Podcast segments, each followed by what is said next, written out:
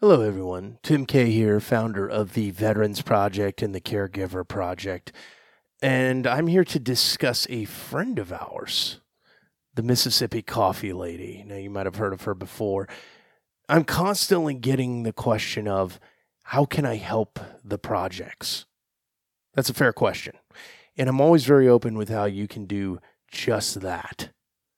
But what if I told you that you can support the projects and get your caffeine fix in while doing just that? That's right. The Mississippi Coffee Lady is here to help. Founded by the wife of a Marine Corps officer, the Mississippi Coffee Lady is bringing you a bold and bright Ethiopian roast in honor of our legacies. Each bag, every single bag purchased goes straight to the project. Every single dollar, dime, and penny to the projects head over to www.mississippicoffeelady.com to help support the project and pick up a bag of her exclusive Ethiopian roast today. Every bag, every bean supports our stories. We're all just becoming amalgamations of our self help books and motivational posters. I think you should pause and think about that quote for a second. A simple yet profound quote on existence from a man who found the true value and meaning of looking inward. The quintessential quick fix culture is one that, at best, designs adversity to create some sense of struggle, or at its worst, simply flees from it. And you'll hear Micah talk about that a lot in this podcast.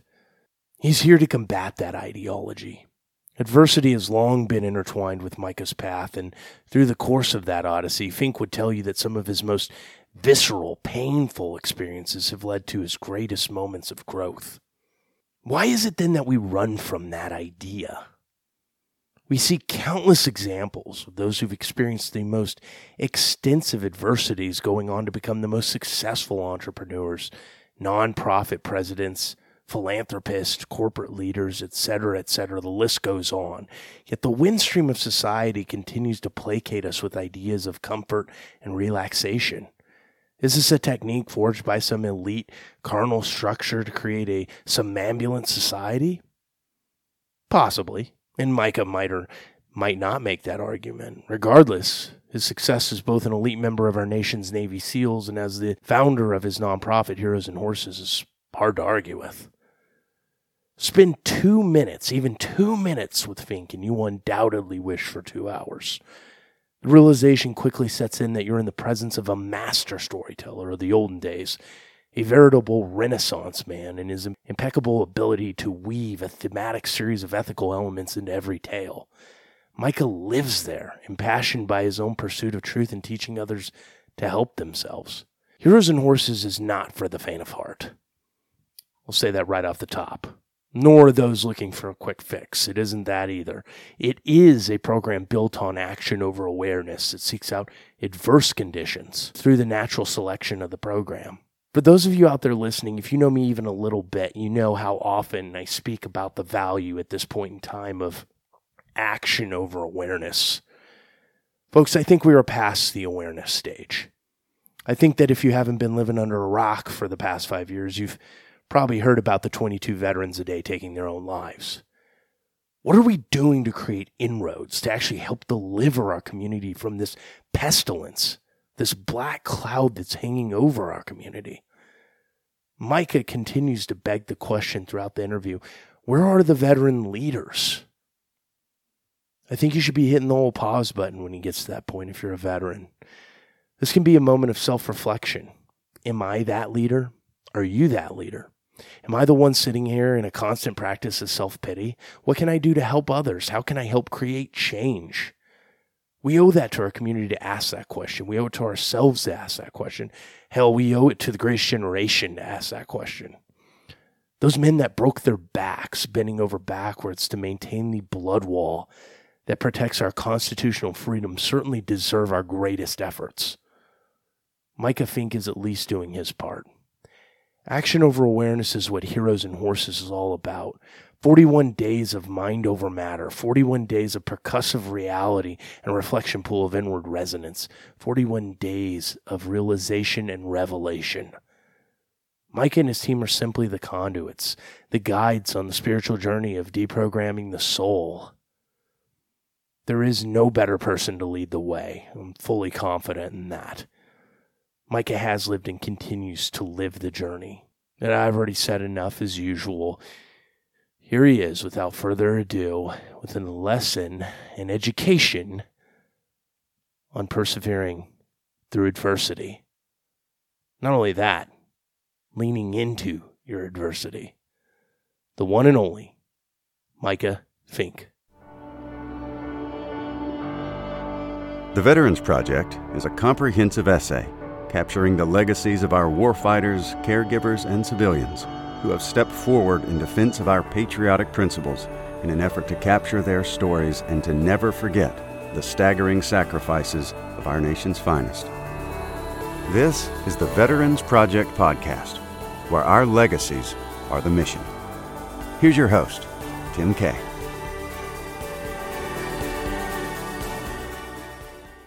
Welcome to the Veterans Project podcast. My name is Tim Kay. I'm your founder and host. Here with me today, Micah Fink from Heroes and Horses. Micah, thanks for coming on the show. Appreciate it, man. Awesome to be here. Thanks for the opportunity.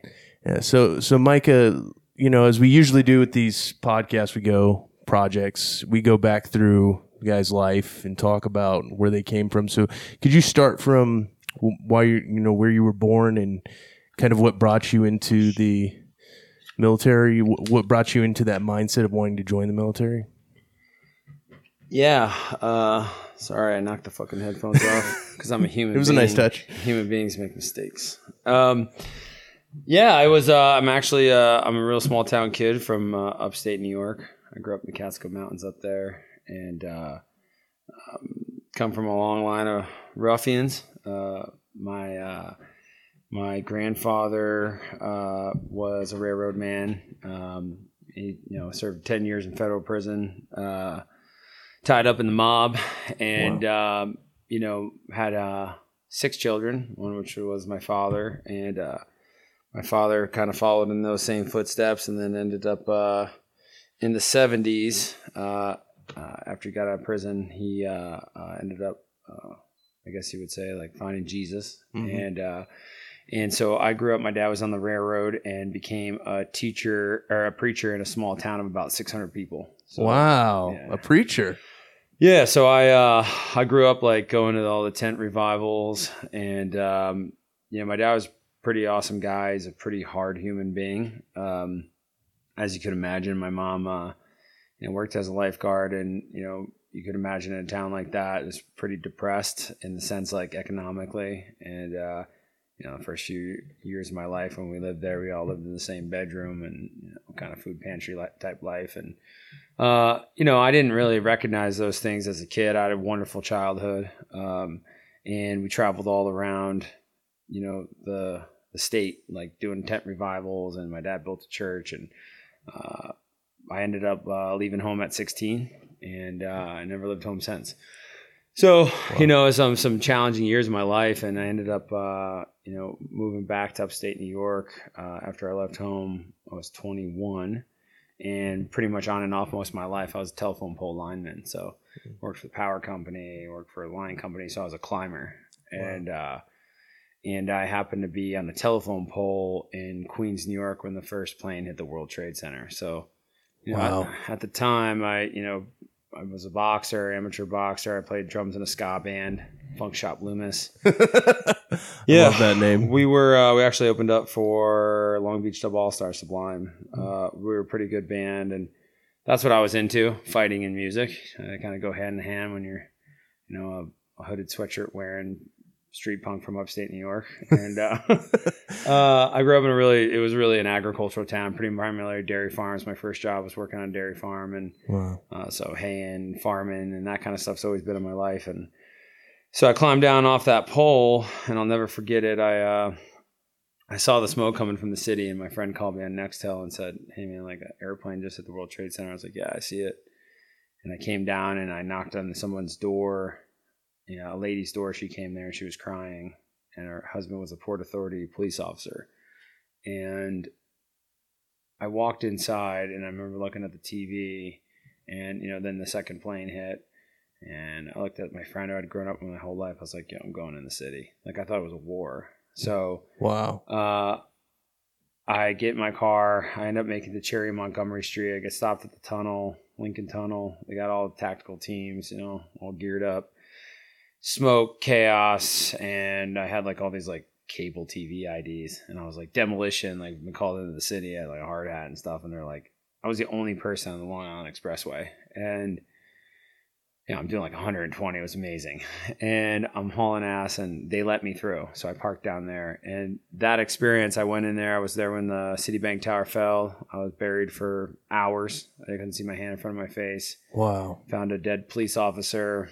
Uh, I found an arm and a torso of another person. I stayed there all through the night.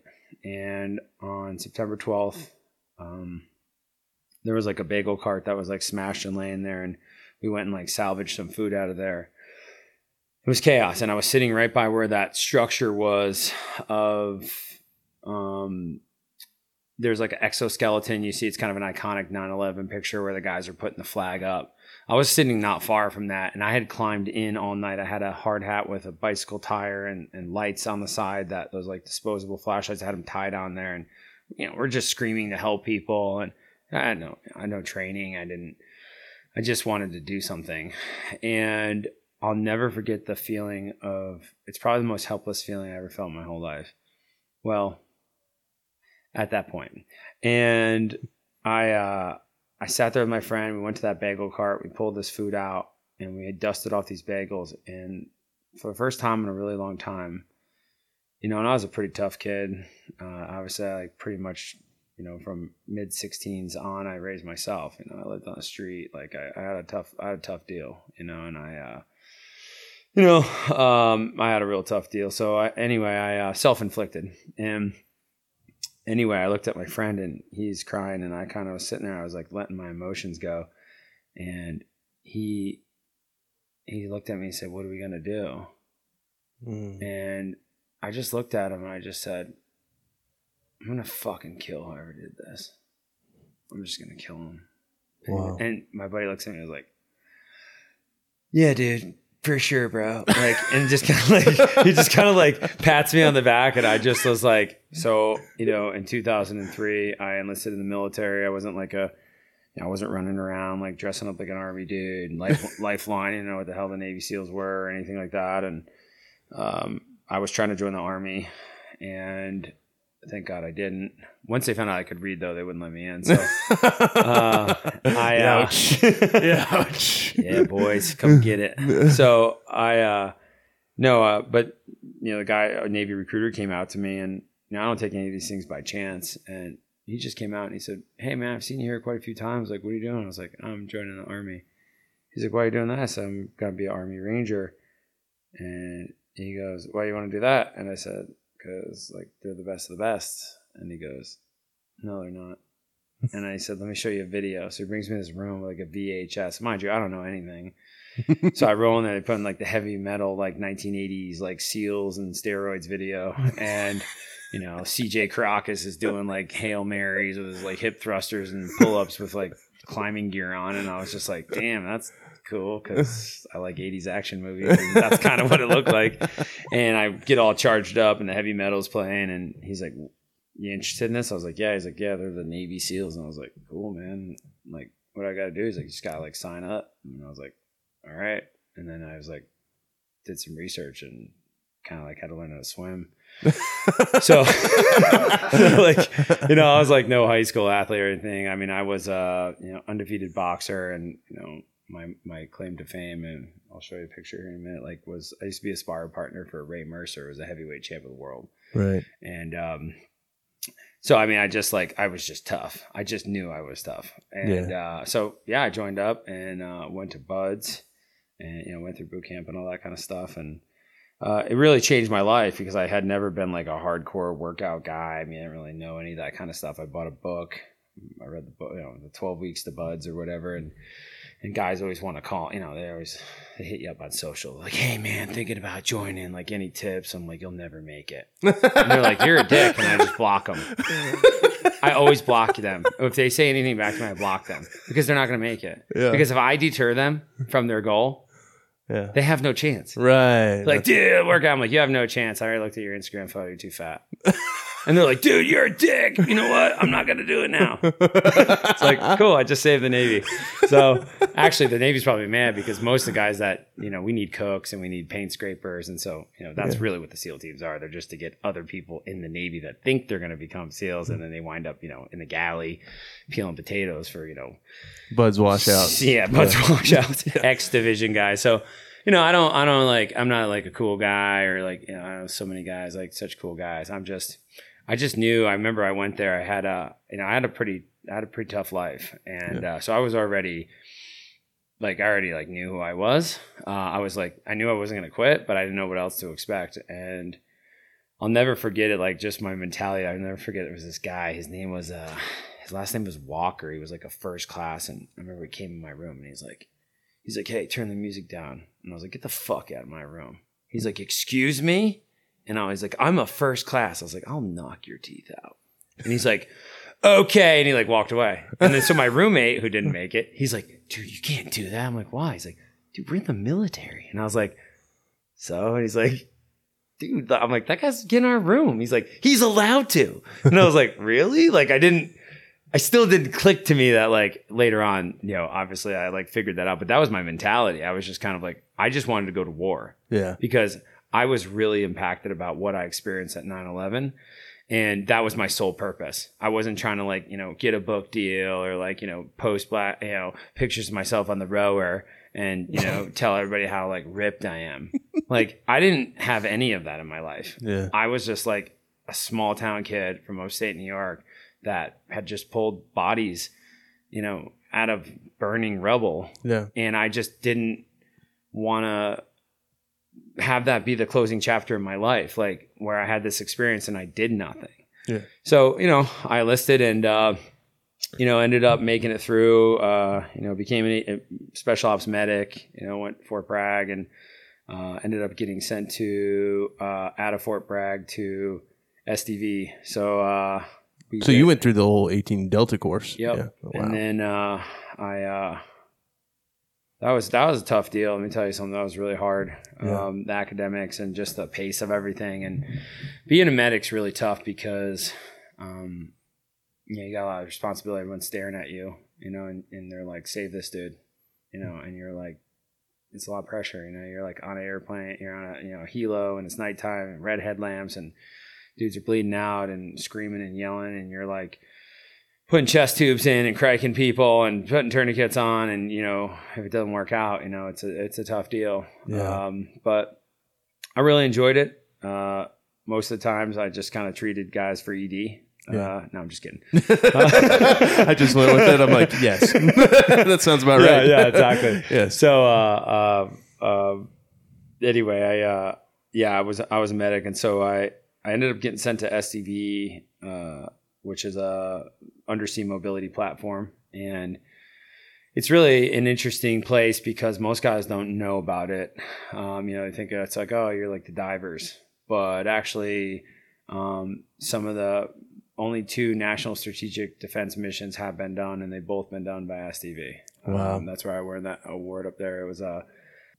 the implications were you know World War Three, and Right. uh, it was uh, you know it's not like you know cool guy like you know running around with like your sleeves cut off and your hair spiked or anything, but it was uh, it was one it's something I will take with me. It will never be unclassified in history of this nation. Uh, and I was really proud to be, more importantly, to be amongst the guys that did that mission with me. I felt very honored because I look back at my life and uh, you know, when we finished that, we we got back from our mission uh, a couple days later, and we climbed inside this the submarine housing, and we all got together, and like we'd been training for 18 months for the one mission, Wow. all over the country, all over the world, and we didn't know where we are going or what we were. We we knew what we were doing, but we didn't know anything else. That was it until the night that we did it Mm, So- and now it's a pretty intense m- emotional moment where you're like,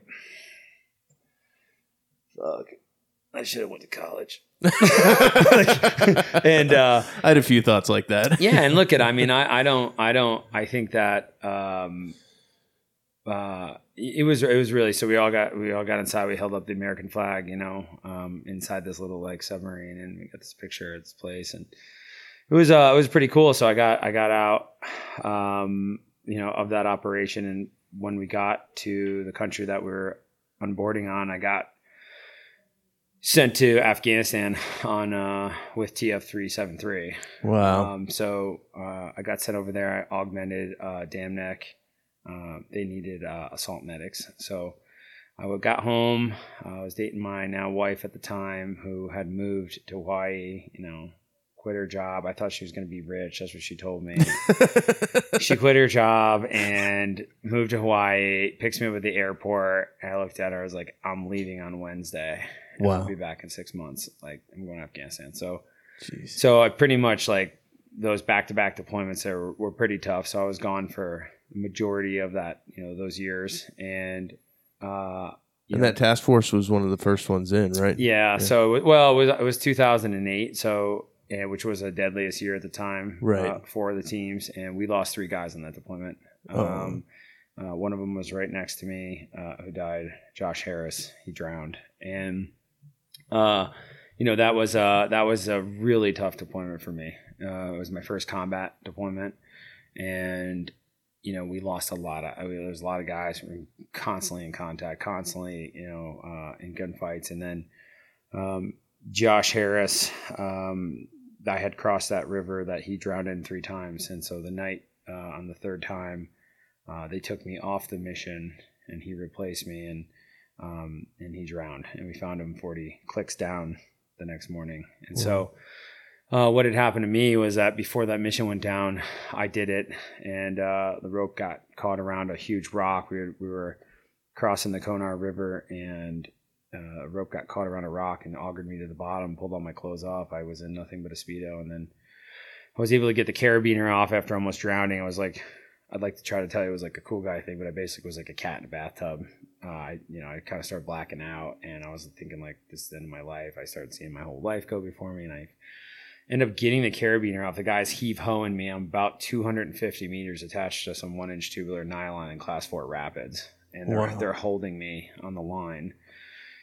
And I kind of hit this dog leg and I pop it off and I crawled underneath some rocks uh, in the border region and I wasn't found till the next morning. I you know patrolled out with no shoes on or anything. I'd lost all my stuff and it was a tough deal. You know that was like and then the next day it's like back business as usual. What happened was we went down to do it again and I got you know bumped off the mish. I was just on the assault force and uh, and then and we lost Josh. He died and then a week later the two guys that were on the mish um, John Marcum and Jason Freiwald. They they both were killed uh, in Wardak. So Wow. so I got out uh, of that deployment, and uh, I- you know I came home and I got sent into another platoon and uh, put in my paperwork to go to screen for Dam Neck, and my Master Chief wouldn't let me go. He hated me, and by the way, you know who you are, and if you're listening to this, you're dead. No, I'm just kidding. I'm just kidding. I'm just kidding. I, I won't kill you. I'll just I love your you. dark humor. Yeah. so uh, no, I mean like it's a grudge that it really held me for a long time. Uh, so I got sent to uh, like standoff weapons and explosives, and I did that, and uh, I ended up getting out and going into the reserves, and I started uh, contracting. Mm. So got into the contracting world while in the reserve. So I was still uh, doing a lot with the teams, you know, um, jumping, shooting, you know, shoot trips, um, Hertz Castmaster, all those kind of things. And I, you know, ended up meeting this dude, got me into contracting. I did a trip to Iraq with uh, the Speaker of the House, and uh, during the signing of the SOFA agreement. So I was over there in Iraq, and I ran into an old team guy buddy of mine who was like, "What are you doing over here?" And I was like, "You know, I'm like, you know." Diplomatic security essentially and he's like dude give me your email address so i gave him an email address and that's how i uh, you know ended up getting over to the agency uh, Yeah. as a, a cia contractor paramilitary guy so Wow. Did nine deployments over there uh, Only nine. What happened to the tenth?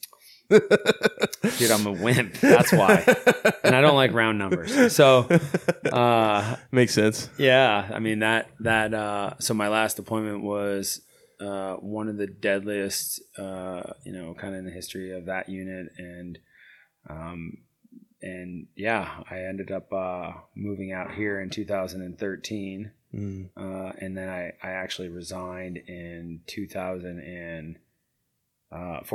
I, quit, Mm. I guess resigning is kind of like a professional word. I just fucking quit. I was, I was done. I, I was done. I was done. Like I was done doing war. I was done doing soldier stuff, and you know that really uh, is what started a journey in my life. That I mean, let's face it, I'll be on for the rest of my life. Yeah. And and uh, you know, I had a I had a hard time. You know, I didn't I didn't I came back. I kind of got in the VA system. Uh, I showed up and I'll never forget it. I was sitting in front of this girl who was probably about 25 years old, and I went in there and you know get all my stuff done. They do the psychological eval on me, and she tells me that I got combat related bipolar disorder, PTSD, and fucking that I was ripped.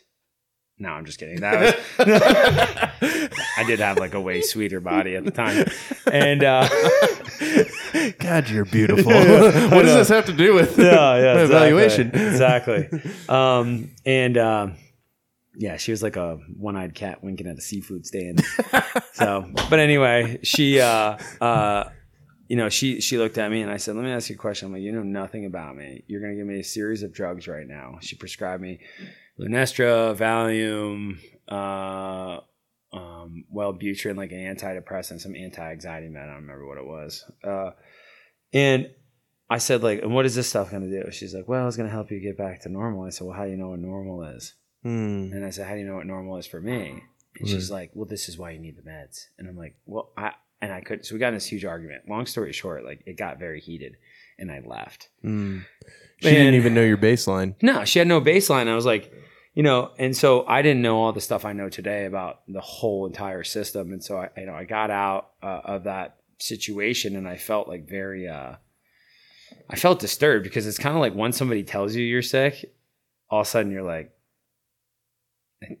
like I think my throat, like you know, like you start to notice more things. And Yeah. now I'm like, you know, I, I kind of I'm looking at a box. I'm driving down the road. It's a pizza box. I'm like, shit, IED. And then I'm like, oh, dude, you need help. you need help. And uh, you know, for me, everything that was out there was like, you know, take veterans, you know, canoeing, take veterans, uh, you know, hog hunting, take veterans to the Super Bowl. I didn't want to do any of these things. I didn't want to go ride four wheelers with vets. Like, I didn't want to do any of that stuff. And I ended up meeting some cowboys out here in Montana who, um, you know, they taught me how to shoot horses and, you know, taught me how to work with horses. And I began, you know, working with them. And horses started becoming a huge part of my life, like seven days a week. Hmm. And let me tell you something. It was no there. This wasn't a program. These were basically a couple of assholes who had a big horse ranch and found somebody that would was dumb enough to get on these horses that were man killers and survive. Uh, and and I kind of became actually angry at horses. Um, and I wasn't. th- I was there because I was like in a fight with them, and and I just you know I kept coming back and and I and I liked the challenge. I liked all those things and. I learned how to pack and started packing up in the mountains. And I brought some friends out of mine. Uh, one guy hadn't come out of his house in six months, kind of tinfoil hat, and you know, thinking they're coming through the window at any minute. He was in a bad way, and he came out with another team guy buddy of mine, and we went on like a two week trip, and really didn't know what we were doing, and it was one horse wreck after the next. Uh, I mean, we were. I didn't really even know what the horses were fully capable of, so I was like kind of like doing horse mountaineering and didn't work out. and we initially I was kind of nervous because at night we'd you know it'd be snowing out, we'd have the horses turned out, we'd be sitting in our tent, my buddy'd be like opening up his like gun and like kind of like putting the rounds in and like taking him out his like revolver and, and he'd be like just talking about like and I'm like sitting there thinking I was like smoke my own friend. Like he's like, you know, dark. He'd go out and he'd like shoot the trees, like, you know, and, and it's kind of like a dark thing. But after those like two weeks of just going through today I look back, it was like it was hell. It sucked. Like we were doing everything wrong. We didn't really know what we were doing. And then after like two weeks, we're like, let's do that again. So we like we went back out and we did that again. And it was really like a culmination of experiences in my life where I started realizing that it's it's actually struggle that gives things in life value. And that's what I was missing. And mm. and it was really that I had focused too much on helping myself rather than discovering who I was as a person post my career. And I think that we create these hybrid identities, you know, where it's like, oh, like, what do you do? It's like, oh, like, you know, I was a SEAL. I'm like, okay, like, what, what are you doing? Yeah. What are you actually doing? And, and so these identities create these, you know, these labels and these labels create these, you know, markets and trends that we all follow. And then we never really learn about who we are. We just become a reflection of what we did and what we've been told that what we did is going to do to us. And so we never really learn about who we are but it's actually in the face of adversity and challenge that you can begin to discover that really that subconscious being that we all have inside of us. And then that knowledge is what allows us to overcome our external circumstances essentially learn to live from the inside out. Then it doesn't really matter what's happening in the outside or how bad it gets because you have this knowledge that this isn't just a you know this isn't just a, a one quarter game this this thing called life. Right.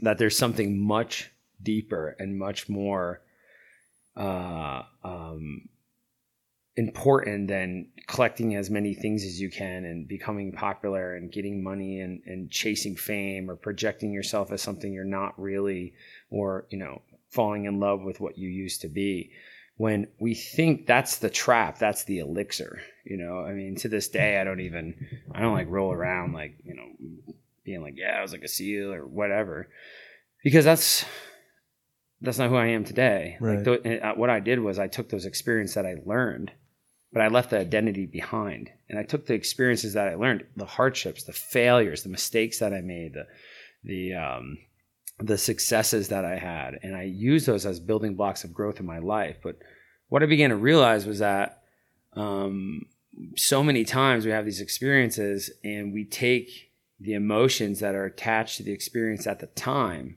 and we bring them forward into the future along with the lesson. Mm. And so then alls we're affected by is the emotion and we never learn from the experience because we're, you know, we start telling a story and we get diaphoretic and start breathing heavy and it becomes super intense because your body doesn't know that you're not there. And it created that memory because that memory was traumatic because you almost died and at the end of the day we're designed to like survive and pass on the gene pool. Right. And so, you know, for me to come to that point, I basically had to suffer my way to grace and happiness. Yeah. Can I can I ask you a little bit about what you're speaking on before about identity? Don't you think that journey had started almost even younger? You know, at 16 years old, you kind of, you leave home, and you were very clear that you didn't really identify as any one thing. You know, you were tough. You were just a tough kid that wanted to experience all these different things. So I'm sure when you were in the World Trade Center, your immediate thought was not, I want to be a Navy SEAL or I want to be SF. You don't even know what that is. You're, you've already developed that toughness from a very young age from how you were raised by your father. So don't you think that played into how you saw yourself, you know, post military as well? It was easier for you to shed that since you had been shedding that kind of your life, your whole life from 16 on, you know, being in a band, you know, working on a dairy farm, doing all these different things that were rooted in toughness, but not any one particular thing. You're not like, I am dairy farmer. I am in a ska band. I am that. I think that um, you know, a lot of people say that we're a product of our environment, and couple, I mean, this is like brand new information. Uh, I love it. But I was running uh, a couple days ago down my road, and my my road is basically a trail, and I'm I'm running, and I was thinking about that very thing, like we're a product of our environment, right? So, um, and how does that affect us? You know, these environments, and then I just had this like thought that we're really actually just a product of ourselves, right? That there's this personal agency involved in our life where you have the ability to create and become anything. But the experiences in our life when we when we don't know who we are create these these basically hybrid sections in our life. Like so I grew up, I was told, you know, um, you know the this I was told like you know this is what we did. I lived. I didn't question those things. We went to church on Sundays. You know, I did what my dad told me to do. Like you know, and, and, so I was being programmed, right? I was being programmed from their program. I was never learning about who I was. I was doing the things I was supposed to do. It wasn't about discovering myself. It wasn't about figuring out like why I'm here and does my life matter and what does it mean to have meaning and what is a subconscious human being and like you know, I, I, didn't, it wasn't about that. It was like, I did what I was told to do. I did the school, I went jobs, I worked. And, and so those are all identities along the way. The only thing that I could say is that my whole life, I just never took things for like at face value. I always felt like kind of like, I would always ask questions and eventually be like, just shut up. And I'd be like, okay. because I, I never just believed everything. And so the, the identity of the military is, is is a really hard thing to get away from because it's a master program. So the master program is like you know you enter in they shave your head they take everything away from you they take your friends away from you take your money away from you your ability to buy things they make you relying on their food relying on their clothes relying on their system. And then as you move through that right you kind of start to get weeded out. You know you're going to be good at mechanics and you're going to be infantry and you're going to move up and you're going to do this or you're going to you know all the way up through the ranks right? You're going to be an officer you're going to be an admiral all these. So you're kind of being programmed and groomed the entire time. And then the programs kind of starts to become like, hey, shoot these little paper targets. Like, okay, cool. They kind of look like people. And then you shoot those. And then it kind of, and they start to get more realistic and it starts to become more intense. And then there's more shooting and there's more psychological training. And then there's more shooting and there's more training and there's more stress tests. And then, and then, so the whole time you're just being put through these series of programs. And then when you get out of the military, you know, you go to like five days of TAP or whatever, the and they teach you how to write a resume, and you know they tell you like, you know, thanks for your service, basically, and and then you get out and you get in the real world, and your programming doesn't work. Like it just so if I did the things that we did in the military in America, I would be placed into prison and probably executed. So I mean, that's just the truth. So that mm-hmm. program is not compatible here. So then you feel out of place. So you're like, and as you begin to feel out of place, you know, that's that like reintegration. That's why I say this organization, Heroes and Horses, is not, it's a reintegration program. We're not here to cure people of PTSD or anxiety or any of those things. It's a reintegration program. And it, that reintegration is actually happens between your ears. And the tools on the outside are what help you shift your focus. And so I wouldn't say that I, for me to, shed all those identities like through my life, it took a series of extremely difficult situations and circumstances that kind of broke me down to a point where um, I stopped looking out for answers. I stopped looking to be told what to do. I didn't need the 25 year old grad student right out of Georgetown to tell me that I had a problem. And I didn't even know what it, well, then how do we even know that's a, that's a problem? Like, you know, we have all these things. And so somebody shows up in a white coat and they give you a bunch of meds. And so that's the deprogramming. You know, I spoke to some, some folks on Capitol Hill uh, from the Veterans Administration, and they're like, listen, it's a liability issue. There's a reason why one in six veterans that walk in the front door of the VA leave on psychiatric meds. Like, it's probably more than that, but um, that's a significant number because your program is not compatible. Therefore, we have to like maintain somebody that has this programming, and the stuff they give you is mind numbing. It's mind numbing. By the end of this year, 140,000 vets will have killed themselves since 2005. That number is probably even higher than that. But when 6,900 guys died in the whole war, 1,500 amputees, and and the unprogramming of these guys is not. It's medicating symptoms. There's no like self discovery. And so I don't think that I don't think that I'm resilient in the sense just because of my life. I think it's just maybe it's the way that I just learned to look at things. Mm. And I was the reason why I went to 9/11 and and ran into the, you know, to the towers and experienced that and other people ran the other way. So I'm like running in there and everybody's fleeing there. I don't have any training, you know. I'm like, you want to go in there and like play a backbeat, like no problem. Like, you know, here's some double bass, like I'm on it. Uh, you want to get knocked out? I'll help you out. And uh, but that was like my level of skill, and, and besides climbing telephone poles, and but something inside me was like, I just never wanted to be a victim in my life.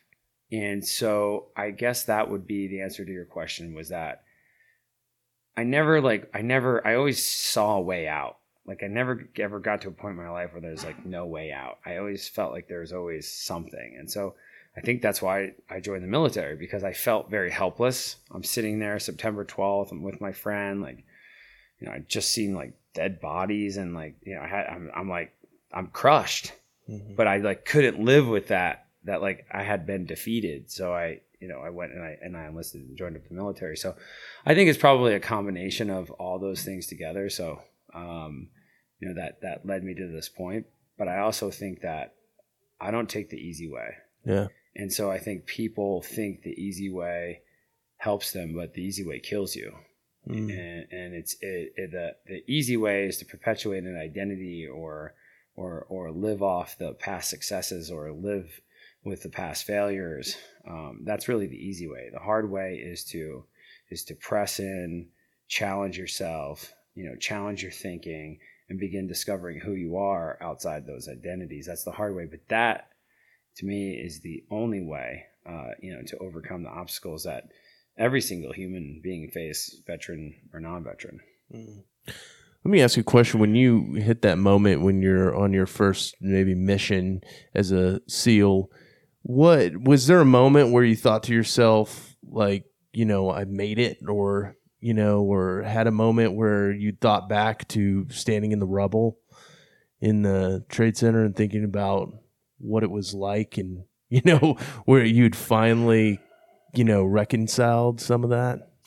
Yeah so there's actually like a, a picture i posted i don't know like last year or something on my uh, instagram and it's me looking over the uh, the korengal valley and i'm just kind of like standing there looking out i'm like you know i'm geared up i'm wearing a t-shirt i was actually like running up and down the hill and and I uh, was having a pretty emotional moment because I'm like looking over this valley and I thought back to this kid at the World Trade Center and I thought about everything that I had went through that moment and in no way did I feel that I had arrived. Mm. But I felt like I felt like this is like I'm about to do what I said. Mm. Like that was a pretty amazing feeling because look at you could you know you could be like 350 pounds and you're sitting next to your buddy who's like oh, i'm gonna get in shape and you're like okay dude. Cool. Like have another swiss roll. And and and then all of a sudden you see the guy a year later and he's like running the boston marathon. You're like holy shit right? Like wow. you know like he's at the starting line. Think about what he feels right? Because yeah. the journey along the way. And so I my buddy snapped a picture of me. I didn't even know he took it. He's an amazing guy. Uh, he's a GB guy, and you know I was a I was a young team guy, and he snapped that picture. And I remember in that very moment, I remember I kind of like stopped because everything was moving so quick. Like I. Mm-hmm. I wasn't like, you know, I'm doing this for 9/11 or any of those kind of things. Like I was, you know, yeah, getting tortured and going through BUD/S and you know getting treated like shit like everybody else and then going through all this training and next thing you know you're like wielding a gun in like a foreign country and it's like I, that was the first time i actually was able to pause wow and look at like these years of my life that had led me to this point and it was the culmination of luck hard work like effort and commitment yeah and uh you know I, I don't think that any of those could exist without the other one yeah so yeah i feel myself fortunate to you know, I don't consider myself special in any way. I just consider myself fortunate to have realized that I had the fortitude to do anything that I put my mind to. So you have that moment where you, you know, you get out of the military and you're struggling with reintegration. Can you kind of talk about that process of going from 100 to 0 and, you know, stopping in your tracks and realizing that life is not that anymore. It's not being a SEAL. You're you are where you are and nobody cares. What what was that like for you? So I, uh, you know, sometimes uh, somebody said to me one time, you know, what program did you go to? And I said, the one that I created, because what I needed didn't exist out there. I was doing it subconsciously, like sitting still was hard for me, right? That was like the dark days. Like if I had nothing to do, mm-hmm. I would find something to do. Yeah. Um, I tell this story how when we first moved here to Montana, right before my last deployment. Uh, I came home from Afghanistan, and you know, I called my wife three days before. I said, "We're moving. We're moving to Montana. We're picking." And so she goes and buys a trailer she finds on Craigslist the next day. Never drove a trailer before in her life. Twenty-four foot car hauler, and then picks it up and like can't turn it around. So when I get home, it's like parked crazy on the curb, like all sideways. She drove it from Delaware. I got to give it to her. And Wow. yeah, and Sounds we, like the perfect wife for you. listen, I came home. She's 10 times smarter than me. I came home and I remember we like kind of like knocked it out real quick. And then I started, I started loading the boxes. Like we just let, she, and she's pregnant again.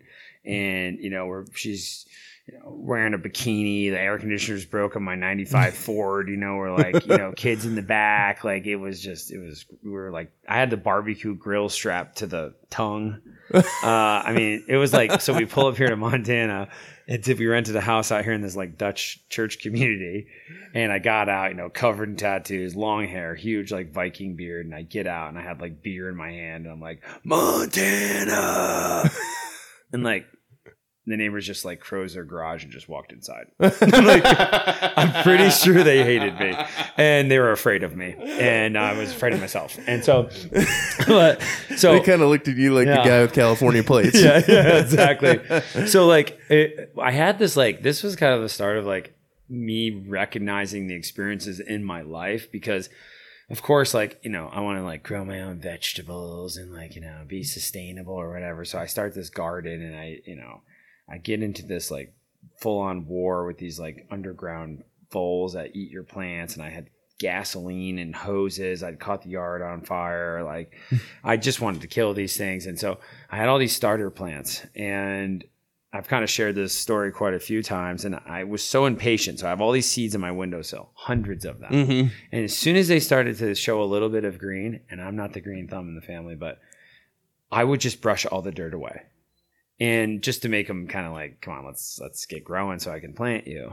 And uh, I killed um, almost every one of them because the plants needed that struggle to develop the root system and the strength of coming up through the dirt. And I remember like I had this thought, and I said to my wife, I was like, I helped them to death.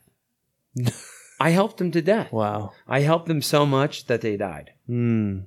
And that was a really like, you know, They needed a little of that adversity. they well, you can't live without it. It's impossible. That's why babies' heads are larger than the rest of their body, so they're meant to fall down because they need to push themselves up so they can develop, you know, uh, muscular structure and balance. And you know, it's very, very natural biological process of everything in, in the natural world. Is that is that struggle is what forges and and creates you know strength and character and resiliency. And so I went on I, I- went and, and I and I deployed back and I came back in my last deployment. And that was a, a really really hard time in my life. You know it was uh it was extremely hard. You know I was like having a lot of nightmares all the time. And I was like you know I had uh I had left the job. I, I you know I was like kind of like doing this horse thing on the side. And I didn't know anybody here. You know, of course, like typical like cool guy. I didn't ask anybody for help.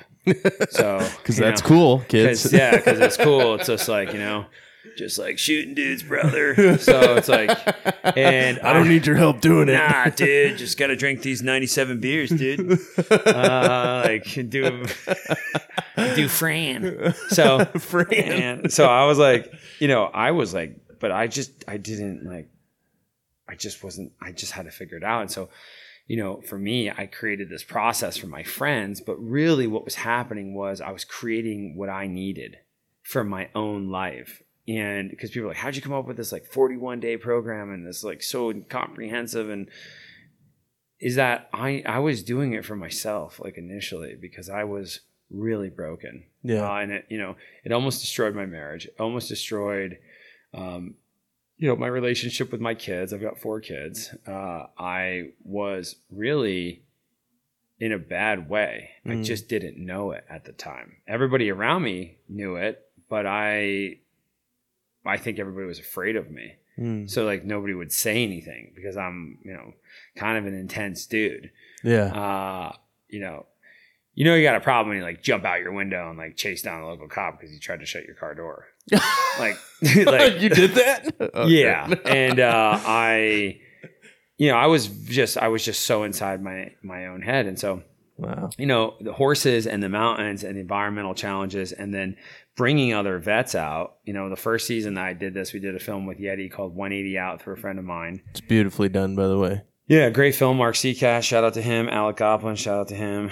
Great guys. They they came to me initially. The story was going to be a story about me like killing an elk or whatever, and God knows, like nobody cares about that anymore. And it's like, I mean, come You're on, glad they didn't go with that. Like, I'm a li- like a lifelong hunter, but I'm just like I'm kind of tired of that. So um, it's not even about hunting; it's just about looking like you're hunting and eating like natural foods. Yeah. So um, I uh, I'm killing all the dinosaurs, by the way, just so y'all know. I'm a dinosaur killer.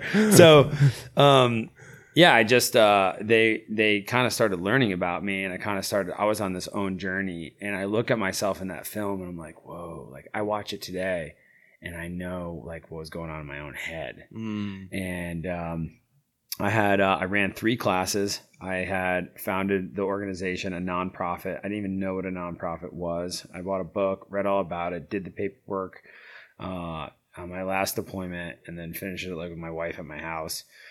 Formed the nonprofit, and uh, I pretty much self-funded the first portion of it. And the program used to be that you come out for two weeks, go home, come out for two weeks for phase two, and then go home and then go to like this phase three. And I ran out of money on the third class and I was self funding it, pretty much burning it to the ground. I got in this huge argument with my wife. I'm putting it on the credit cards, like, and she's like, you know, you're gonna basically like, you're gonna like bankrupt our family. I was like, well, I'm, I don't, I'm gonna finish what we started. And that makes an argument.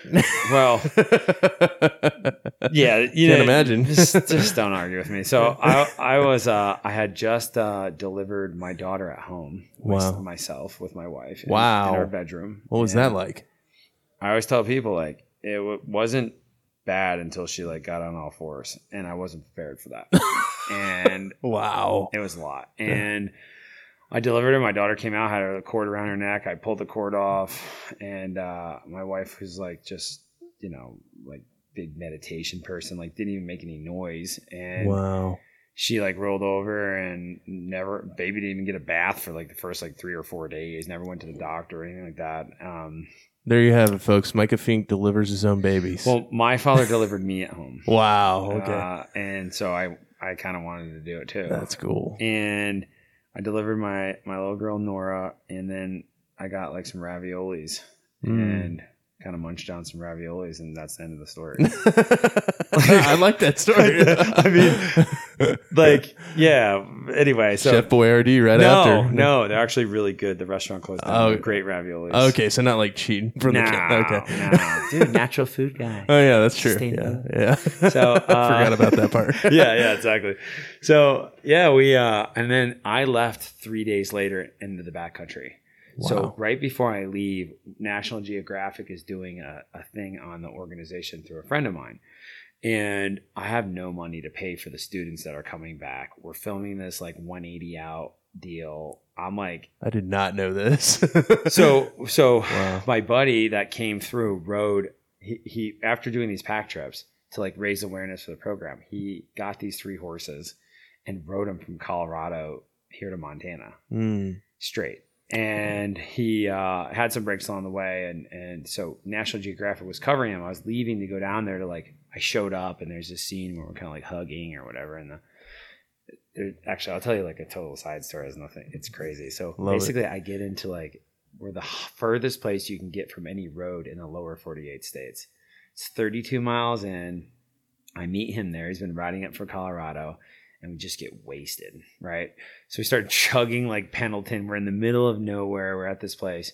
And uh, he comes to my tent at like 8 o'clock at night and he's like hey man can i like use your sat phone and call my wife? I was like i was like sure man. So i like give it to him and i fall back asleep kind of like my body's hurting. That's, that's a long ride riding horse and Um, and plus, we drink the bottle of Pendleton. so I'm in my tent sleeping, and like about two o'clock in the morning, I hear like like on my tent, and I'm like, oh, I pull out my 44 mag, and I'm like thinking it's a bear, and it's him, and he's like, he's like, yeah, help me. I'm like, so I like, I you know, he's like, I come, I turn my light on, it's like Swamp Thing. He's covered in mud from head to toe.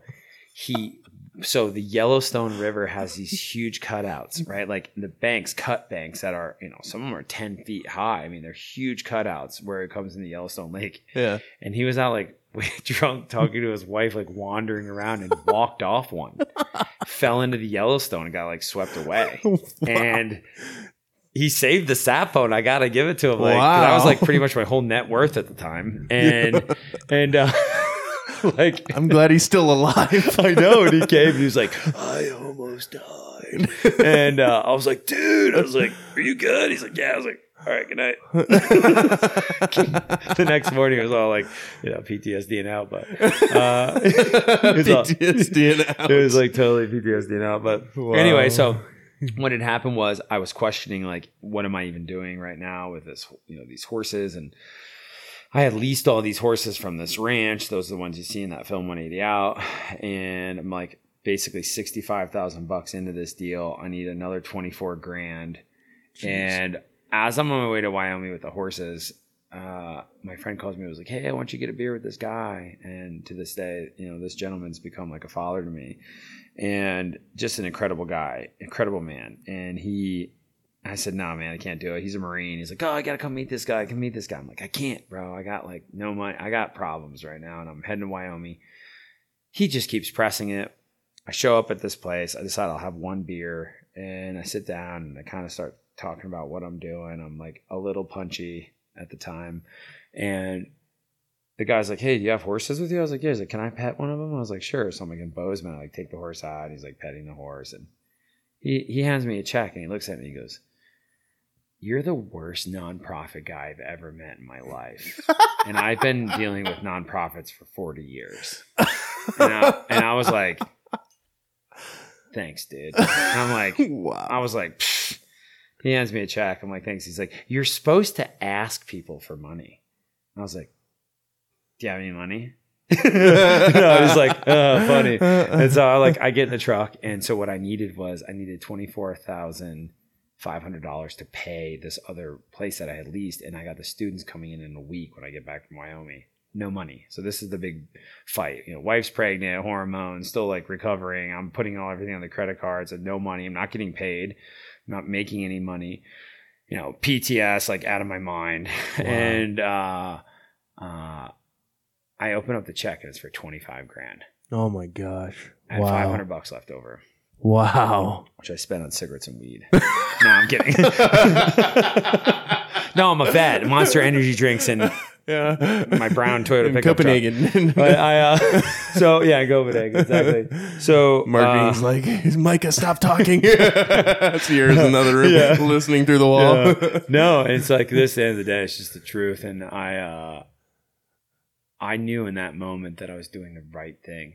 I knew that, you know, whatever you believe, you know, but I really believe it was the providence of God that was like looking out for me or higher being or whatever you whatever you subscribe to or or yeah. nothing, which is really sad. But um I knew that no matter how bad it got, I knew right in that moment that no matter what happened, mm.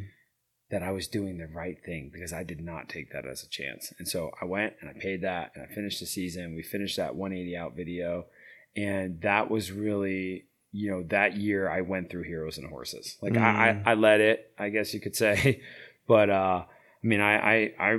A veteran attacked me. I remember on like the first class, he was like detoxing off of heroin, and you know, I'll, I, and I'll never forget. I was like out there, and I was pretty a little tacky myself, you know. And so, yeah, you know, he was out there, and he said something to me, and I was like, "Hey, could you like pick up those halters?"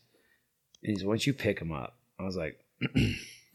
I remember I turned around, looked, and I was like, you know, I've like been really nice to you this like whole time. and I was like, you ever talk to me like that again, I'll smash your head like a grape. I remember I said that when he looked at me, he was like, ah! he just like came like just. Charging? This guy will tell you the story because he comes back here and volunteers like every year since, and I love that guy. Shout out, you know who you are, and.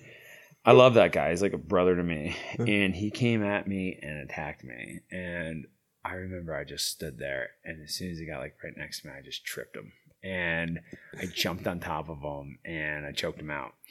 And he started tapping. And I didn't let it didn't matter. We're not in the UFC. And we're like This is life. We're in the horse pen right now, buddy. Like you're going to the I remember the kid, the rancher there is like hey, he like comes over, is like, and I just got him. Of course, he's on the ground doing the whole, you know. So we're like slapping him, like shaking him. I'm like, oh no, and he he jumps up and he's like runs away, and and I'm like, oh shit, like. Damn it! So we're doing the could've 180 killed out. We're doing the somebody. 180 out. Yeti guys are like, oh, this shit's wild. And so anyway, uh, he came back and was crying and was like, I love you. And of course, you know, veteran love. And so yeah.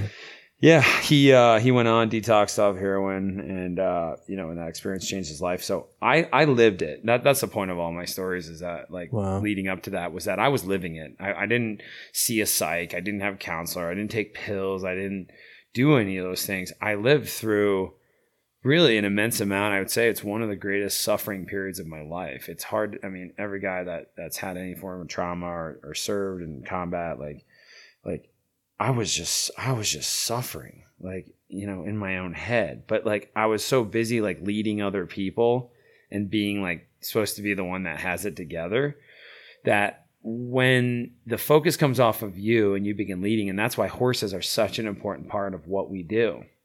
Because you know not only are they a reflection of of who you are in the inside the authentic you you're leading these animals right? So you have this responsibility where you can't just like lay down and play dead you know they're your they're they're your wheels you know when you're 20 30 miles in the backcountry. Like they got all your gear. They got all your stuff. Like the focus starts to come off of you and it begins to become about them. And i think when that perspective changes you know that's that's one you know small component but uh, of what happens here at, at heroes and horses. And so that's what i essentially was doing. Mm. uh, you know, I was uh, I was leading other people and finding my own way by helping other people find theirs.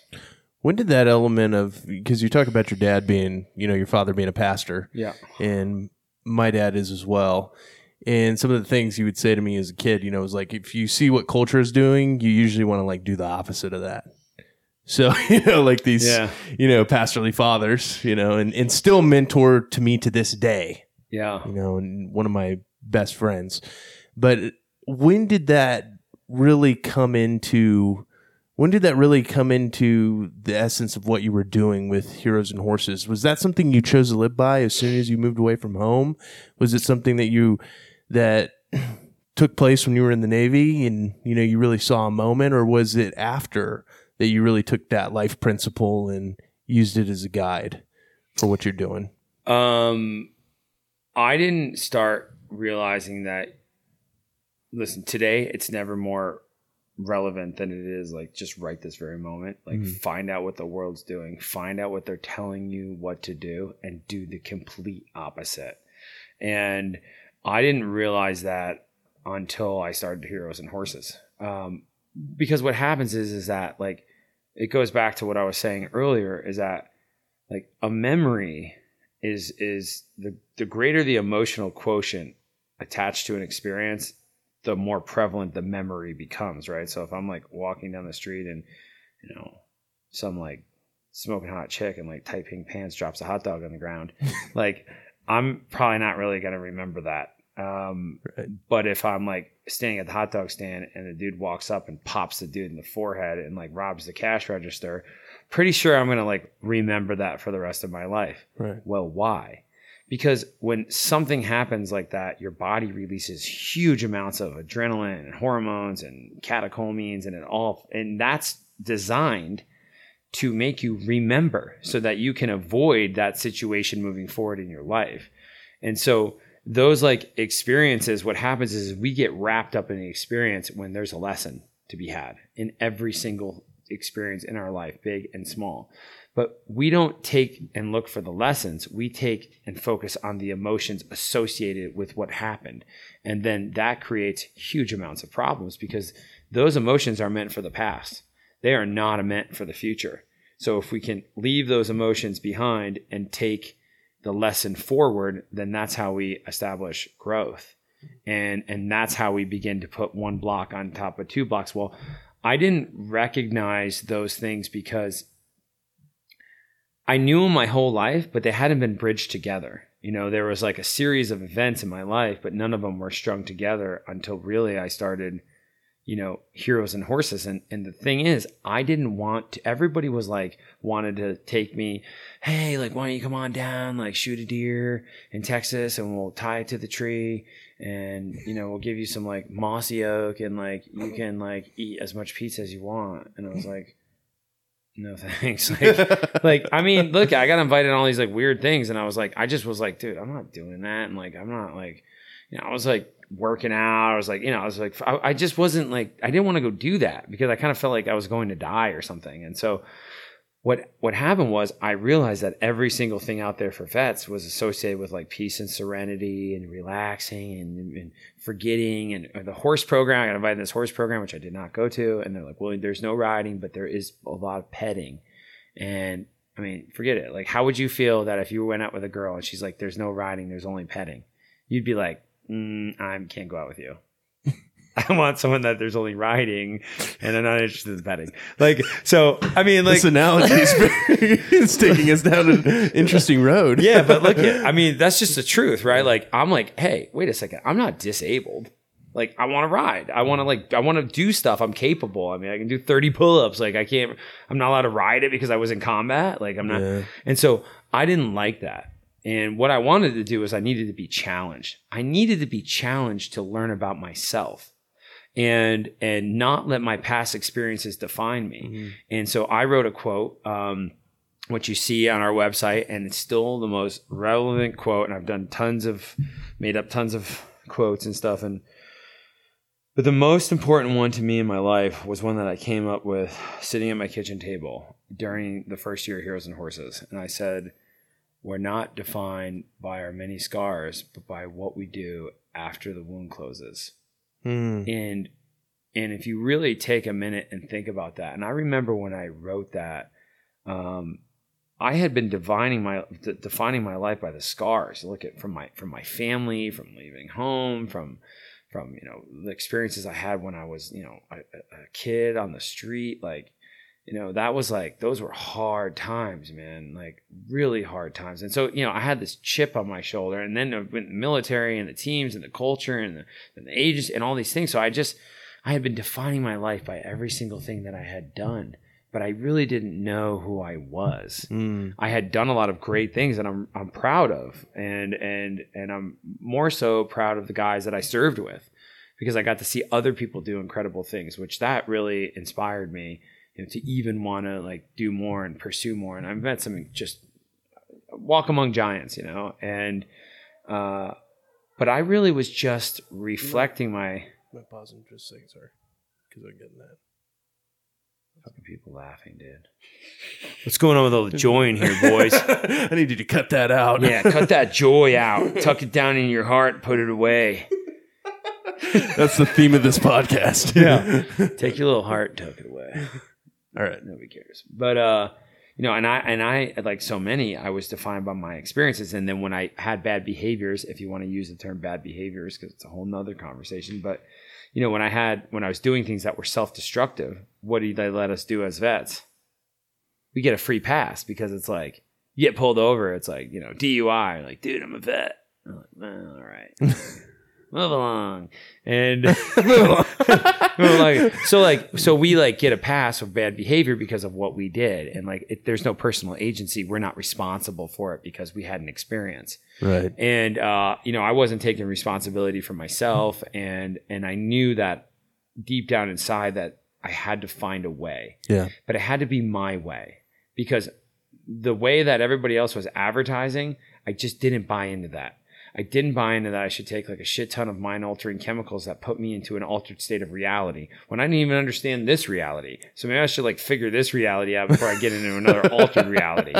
And uh, so, Three levels deep, man. dude, man, we'll go deep, man. We'll go consciousness if you want to. So I, uh, you know, that that once that came together, all my experiences, like it just like imagine a chain link that's like sitting on your desk, and there's no, they're not linked together. And mm. then all of a sudden everything starts to click and all the links become together and it's one continuous chain. Now I can travel along that chain, learning from each and every experience and drawing from them, regardless if it was negative or positive. It doesn't really matter. And that ability only comes from learning about yourself and who you are. You know, we get master's degrees in other people's ideas. All right.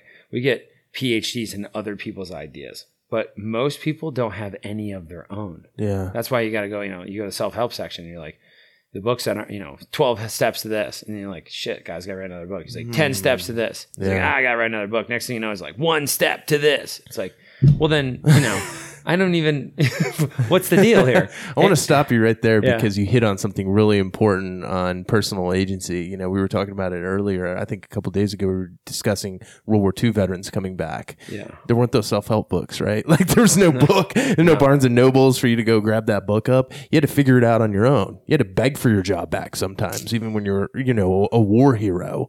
You're coming back and asking for your job. You know, I have several instances I've talked to Jesse about where I was interviewing a uh, veteran of Iwo Jima, and he's telling me like I had to literally get on my hands and knees and beg for my job back at 19 years old. You know, and my boss didn't care that I'd been in war. Didn't care at all.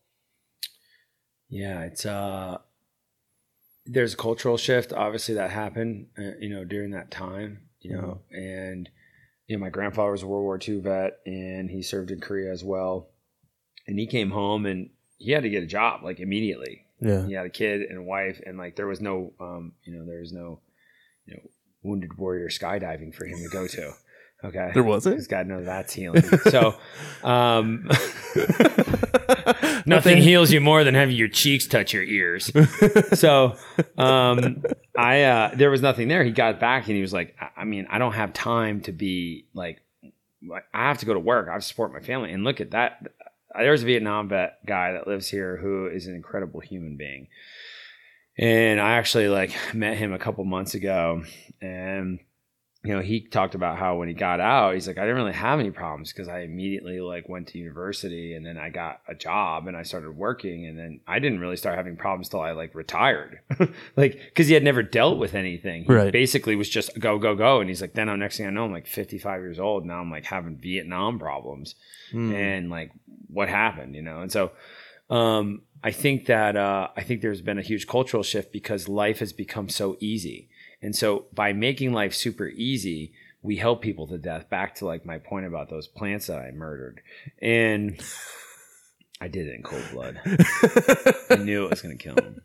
I liked it. So I uh no, but like it it it it's it's so true um that we help people to death. And so the easier it becomes, the more there's a death that happens inside of us, right? There's there's a death that happens and then it causes all these symptoms of you know depression anxiety and fear and like you know helplessness and hopelessness because there's no reason and there's no meaning left anymore right? So like there is for instance everything in life that has any value has a struggle component right? That's why we that's why we literally have struggle we have obstacle course races right, Right. where you okay like i climb over i jump over the log i flop in the around in the mud i get tased i get whacked over the head by some like roided out meat stick with like a with a jousting stick. And then when i get done i show up to the office monday morning and i'm like everyone's like dude you did it. You like faced an obstacle. What was it like? Right? Like because you've learned something about yourself. And then what do you do? I want to train for the next one, right? I want to mm-hmm. go to the next obstacle and to the next obstacle. And then we have obstacle machines where we enter the obstacle, you know? And then look at, you get off the machine. I know everybody listening to this does the same thing. Like you have like a crazy workout on the treadmill. You enter your obstacle 45 at three incline at seven, one, and you get off another car, car home. You call your like best bud and you're like, oh, what's going on? It's like, nothing. I just got off like, did like a 30 for 30, dude. Just kind of on the mill, like and, and they're always like oh dude nice you're back running. And it's like you face an obstacle Yeah. right? So every single thing that has any value is associated with okay muscles. People think you get strong from working out. No you get strong from tearing your muscles and then they regrow. You put load on inside them. Our spirits are the same way. So obstacles are our opportunity to learn about who we are. So by reducing obstacles, the only thing that you know is experiences. Hmm. And then those experiences have emotions attached to them. And that's what fucks with your head. That's what fucks with your reality hmm. because you think that. So what do we do with vets? We make it easier and easier and easier. I have guys come here. I'm like, look at if you're chugging Monster Energy drinks, eating Snickers bars, you have no job. You're 50 pounds overweight. You play video games all day, and I know you pee on the toilet seat, and your family hates you. It's not the war in 2005. I'm sorry. Yeah. Like it's poor choices. And so if you have trouble sleeping, let's remove all caffeine, reset your circadian rhythm, start working out, start meditating, start whoa, whoa, whoa, whoa, dude. I don't have that kind of time. It's like you don't even have a job. and because but what they what they don't realize is that the easy way kills you. Hmm. The hard way, the difficult way is the on, suffering your way to grace and happiness is the story of mankind. This is not me and I'm not saying like follow what I say. I'm not saying that in any way. What I'm saying is that you know who you're supposed to be. And it's the challenges in life that will show you that path. But if you really want to know what it is, get ready for hardship. Get ready for difficulty. Get ready to make choices that are going to make you feel uncomfortable. And when you do, that's why this program is 40 days long. When you do, your addiction to other people's ideas and life constructs and socioeconomic constructs and veteranism and victimism and all these other isms and like all of a sudden it just dissipates Mm. and you begin to discover who you are. And when you gain that knowledge of who you are and who you were created to be, that purpose allows you to overcome your external circumstances. I love that. So why why the horses? What do the horses bring into that? Uh, so horses to me, um, you know, I, I started working with wild Mustangs four years ago. Uh, we did a film called The 500 Mile Project, and we broke them. Which is a uh, wonderful film. Yeah, it's a very moving film. Uh, it's the story of the unpurposed horse and the unpurposed human being, and how purpose allowed people and horses to overcome their external circumstances. And and so a little bit of knowledge about horses is that horses obviously survive like you know the dinosaur period. They're, they're like pretty amazing creatures, right? So the first earliest horse uh, that was ever discovered here in North America was this little ungulate. It had like three hooves on each foot, and it was about like a foot tall. And then horses came over here from the Spanish and, and they were turned loose. And then the native peoples here started capturing them and they really became a tool of locomotion. And horses are designed to do, physiologically designed to do one thing and one thing only run away from predators as fast as possible. They have the highest VO2 max out of any land animal on earth, their ability to process oxygen. They have binocular and monocular vision. So their eyes, you know, they see see things, you know, between eight and ten times larger than they are. That's why you're like, you walk up with like a grocery bag, and the horse is like a colt. He like freaks out, and goes crazy. You're like, dude, it's a bag, um, but it's a huge bag, kind of scary. And and so they can't see four feet in front of them. They can't see four feet behind them. They can only breathe through their nose. Like a horse can't vomit. His stomach hangs off one tendon, so as he moves, it sloshes and hits his diaphragm, causing it to breathe, like getting like hit and causing it to go. Right. So the faster they go, the more that 50 liters of fluid sloshes, hits against them. Their neck comes straight. They have a ram air system. They're uptaking air, all to stay away from humans and mountain lions and grizzly bears. And they can see you from miles away. They sense you. So they're highly evolved. I always tell people, I'm like, horses are, they're dumb Yeah. but instinctually they are highly evolved and developed. So let's say we have a vet that comes to Heroes and Horses and he's like super angry, you know, violent, angry, you got you know, in and out of jail. We've we've had we've had them all, and and that horse, the moment we could have all these gentle horses, and the moment the guys start walking up to the horses, day one of a 41 day program you start to see certain animals that have been matched up with dudes. And we strategically match the horse and the human. And I can talk about that.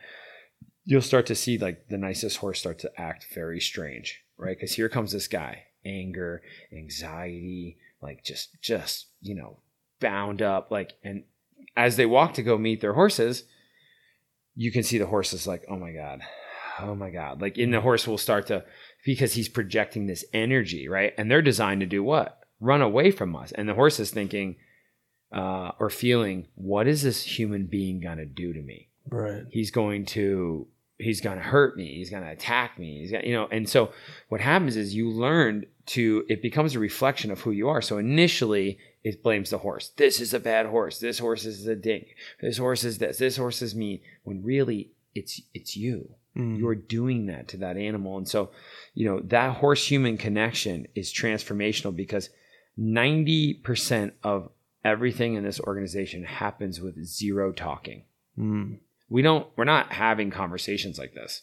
Yeah. We put you in a place with your animals with huge amounts of responsibility, and everything else happens very naturally. Uh, guys get very angry, blame the horses, hate the horses, like until they begin to really look at themselves, and we kind of help them see that. yeah. I had a guy uh, last year. I put him on a specific horse for a reason, and he got off. Uh, this horse was like know, day ten or something. And he started, you know, crying, and he got off. And he's like, "This horse is gonna kill me! Like he's gonna kill me!" I walked over the horse. I got on the horse, stepped off, side passed him, moved him around, walked around. Nothing. Shook a bag. Did nothing. Wow. I gave him back to the guy, and the horse started backing up. Right? The horse started backing up when he would walk near because he was so angry. He was so angry and so frustrated at himself Mm. that, and he was just not aware. So when he learned to calm down, relax, lower his shoulders, stop behaving like that, don't treat this horse like you treat people, all of a sudden the horse just became like, done. He was just great. Mm. And and when you see that, I've seen I don't even know how many people just really break down, especially in the backcountry with their horses, when they begin to look and say, a guy says, Oh my God, this is what I do to my wife. This is what I do to my little children. I do this to them. This is what they're living with. And when the magnitude, I had that experience, like when the magnitude of who you are comes flooding back at you through the medium of a horse, and you're at 10,000 feet in the middle of nowhere. You can't run away. You can't escape. You can't, guys quit. Oh, I quit. I'm like, bye. You can't take the horse, by the way. And they're like, ah, I'm out of here. And like 10 minutes later, they're like, you guys have any coffee? And they always come back because it's scary out there. I'm not gonna lie, it's scary. And and and the horses become the greatest teachers because they're evolutionarily designed to run away from things that want to hurt them. But when you become the leader of that animal, horses are not looking for friends. Okay. They live in a hierarchy. Mm. So where you are in that hierarchy is what you're going to get. So if I walk into the horse corral and I'm the low guy in the totem pole and I go up to the, and I'm a horse and I go up to the hay and there's another horse there and I'm not done eating, what's happening to this dude? I pin my ears and I smash him Mm. right? Because you're the low dude. So whatever's left on the ground, because there's an alpha mare and an alpha male. So that stud horse in the wild looks out for predators. He's watching out for the herd. They'll see you'll see him in the wild circling the herd, and the mare is leading them to food and water. Nobody messes with her. Mm. Like queen bee. So she's out there. No one's kicking her, doing anything. She's leading them. Takes from the foot. She eats. Then then everybody in the pecking order comes. Well, with human beings, you're gonna fall somewhere on that pecking order because like when people lead a horse and I'll watch and the horse will be like right next to their shoulder, like he loves me. Okay, horse doesn't. Okay, what the horse is saying to you, and the reason why they want to keep walking up on you is Yeah. because they want to say, "I'm the same as you, so I'm not following you."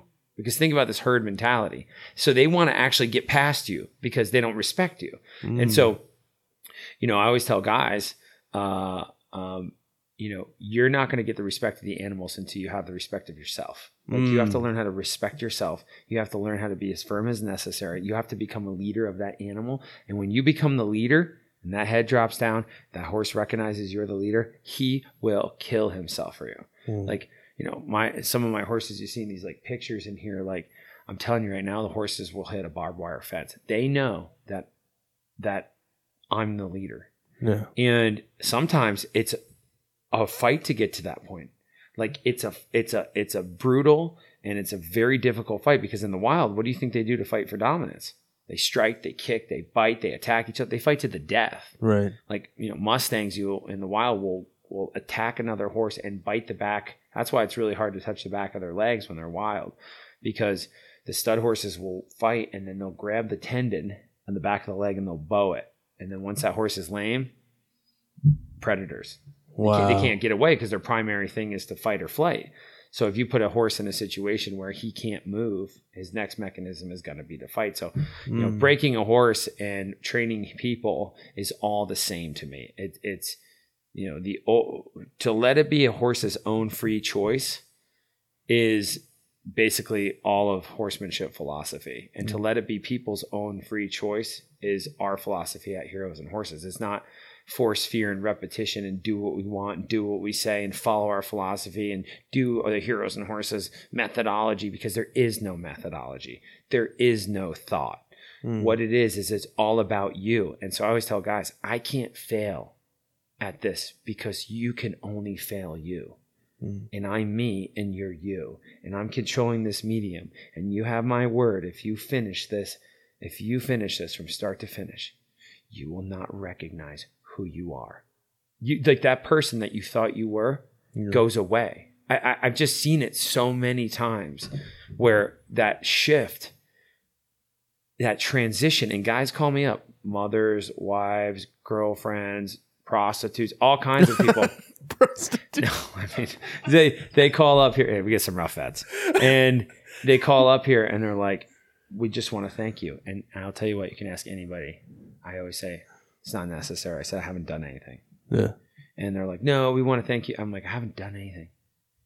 I I just put these guys in a place where they had to do it on themselves, and whatever they become after this experience has nothing to do with me. Mm. it has to do with them because this is their life and this is my life. And and when they have that kind of level of commitment to discovering who they are that's a really powerful tool that we all have. When you realize the power as human beings that we have to transform our lives and you get a hold of that and you start to make those decisions without fear without trepidation with confidence the more the world opens up to you your life instantaneously changes Mm. and you transcend the bullshit you know losing a friend in iraq like all these experiences that are very difficult you transcend that stuff and you know guys like you know survivor's guilt and those kind of different things that i see with guys that come here it's like look at if you're here there is a reason and you better spend your life finding that out because that is the only way that that you are going to feel complete and whole. Uh, and if not, you'll be lying in your deathbed, terrified out of your mind because you believe somebody else's idea about what life should be, and you never discovered who you were supposed to be. Mm. You want to transcend all that? Look at history. Suffer your way to grace and happiness. It's the only way. Mm. Wow. Where was that moment of recognition for you where you realized, was it on those first pack trips where you realized that these animals provided that kind of feedback loop? Or was it, did it, or did it take taking guys out? Like, I'm guessing, I guess I'm asking, where did the idea of heroes and horses come from and the fact of facing that adversity and how overcoming that was so powerful? Realizing who you were through the horse, where did that come from? Well, I mean, I had been like discovering all this, you know, working on this ranch, shoeing horses, riding colts, like, you know, and I was not these like crooked look at these guys were like crooks, liars, and charlatan cowboys that like horse traders, brand forgers, like they were rough dudes. And and they were uh I look back and I was like, because I used let me tell you something, all right? When Mhm. guys would come to Heroes and Horses, I used to bring a horse in and flank it. And and I would bring all the vets around. And then my buddy that was a bronc rider would get in there and we'd pull the flank. And guys have no idea what a flank is or any of those kind of things. Basically, you know, we make them buck. The horse would explode. You saw that in 180 out, right? That horse, Yeah. like, okay, that was like day one. Wow. So these dudes are like terrified, and the horse is smashing in and bucking. He drops the flank or whatever on the ground, and then he's like, "Oh, here, Tim, here's your horse."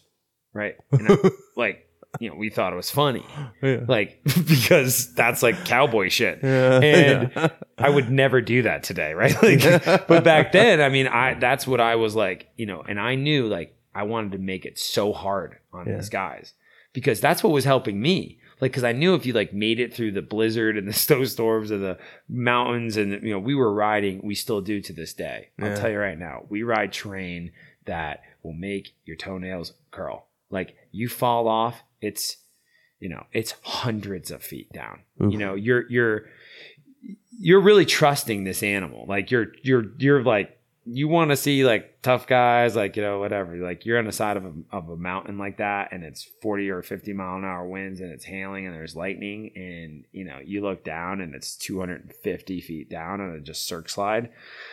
You ain't thinking about like you know Afghanistan 07. Like you you, you are you are like nice horsey like like and, and and so you're like you're learning to discover and you're learning to trust. So for me initially i was like i gotta make this like hard. And i go back and i have a pamphlet like in here that i keep as my first pamphlet. And it was like we do extreme packing and like everything was like extreme like you'll die. Like i was like so on that.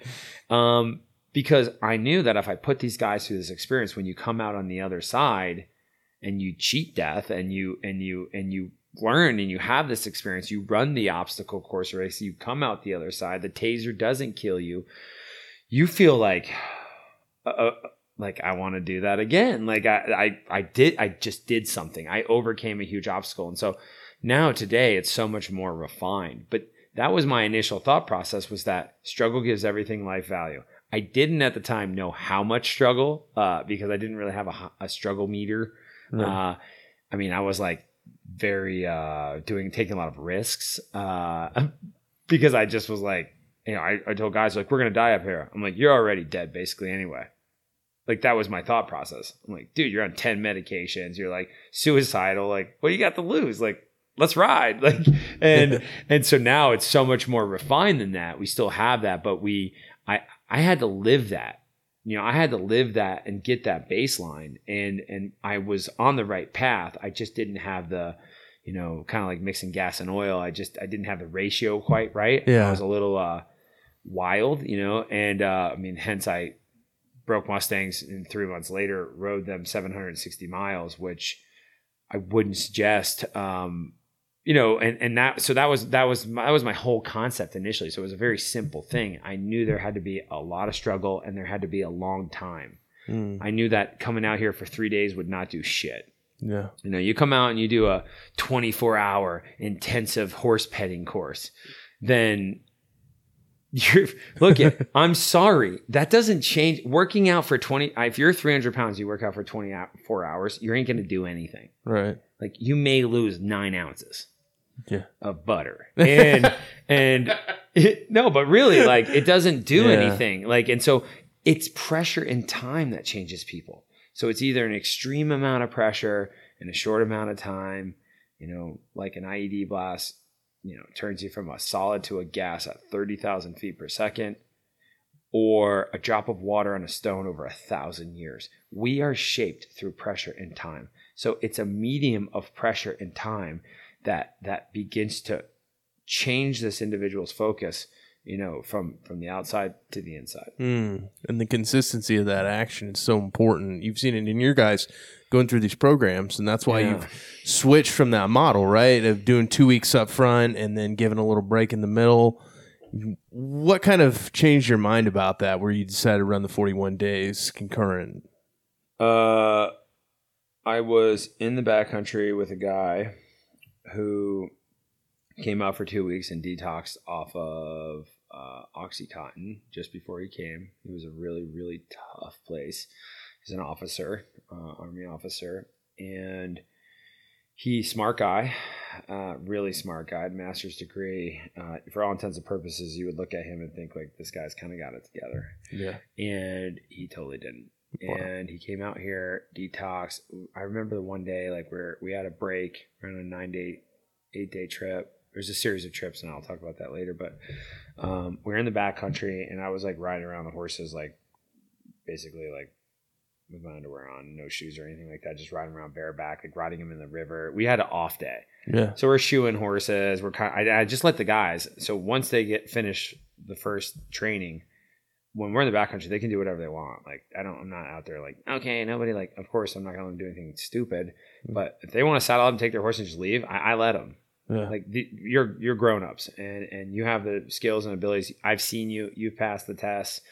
So guys will do that. So I'm out riding around bareback. I was like dragging logs and doing all these like things and uh and he comes over and he's like, "Can I uh can I like do that?" And I was like, "Yeah." He's like, "Can I like, you know, take my clothes off?" And I was like, "Sure." Like whatever, dude. We're like out here, you know. I need, I need to get totally naked.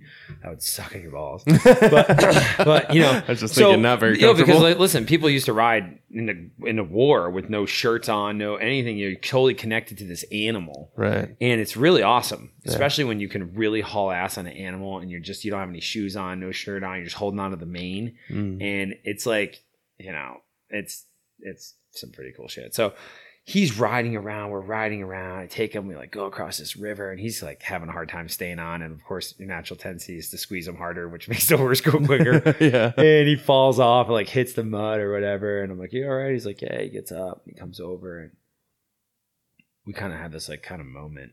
And we're sitting there, and I'm like, I turn around, I'm laying on backwards on my horse, and he starts like crying, and he's like, I'm like killing myself, man. I'm killing myself. I have kid. He starts like really opening up to me. He's like, you know, I'm like, tells me this stuff. He's like, pee in the bed, like you know, disappearing for days on end. His car got shot up. Like I mean, he's in a bad way. And once again, like this is a highly educated guy, you know, and uh, and so I said, look at you know, we're getting ready to finish here. You're going home for three weeks. You're coming back. And I said to him, I was like, why don't you stay here and work with me on the ranch? Help me with the other class and stay here. And he's like, okay. And I was like, you're not done yet. Just stay here, hang out. Next class comes, we'll do that, and then your class will come back. So we have this amazing trip. We get back, and um, he's like, he gets back and he talks to his wife. And he's like, look, at, I just want to go see my wife, my kids. And I just like, and I was like, look at man. I said, it's up to you. It's your life. Whatever you want to do. He's like, yeah, I know. I mean, it's like two weeks and I'm just dying to get back. But man, I just want to like, I just want to make amends with a lot of people or whatever. And he uh, got on that airplane, uh, gave him a hug goodbye. And that's the last time I ever saw him. Uh, he went home and four days later he OD'd and, and, and died. And they didn't even find him for like three days. He was in the ghetto in Baltimore. Wow. And um, I still have the letter uh, that I wrote to the students of that class because think about how these dudes are like taking this, right? We're all like pretty tight, um, you know, and it was really hard. It really, uh, I wrote this letter to these guys, and everybody came back, and you know, this guy's dead. And, and so I realized that rest of that class was so hard for me because I felt really bad. Like, and then I kept thinking, I remember like basically him on the fence, like, like having this conversation, how critical that was.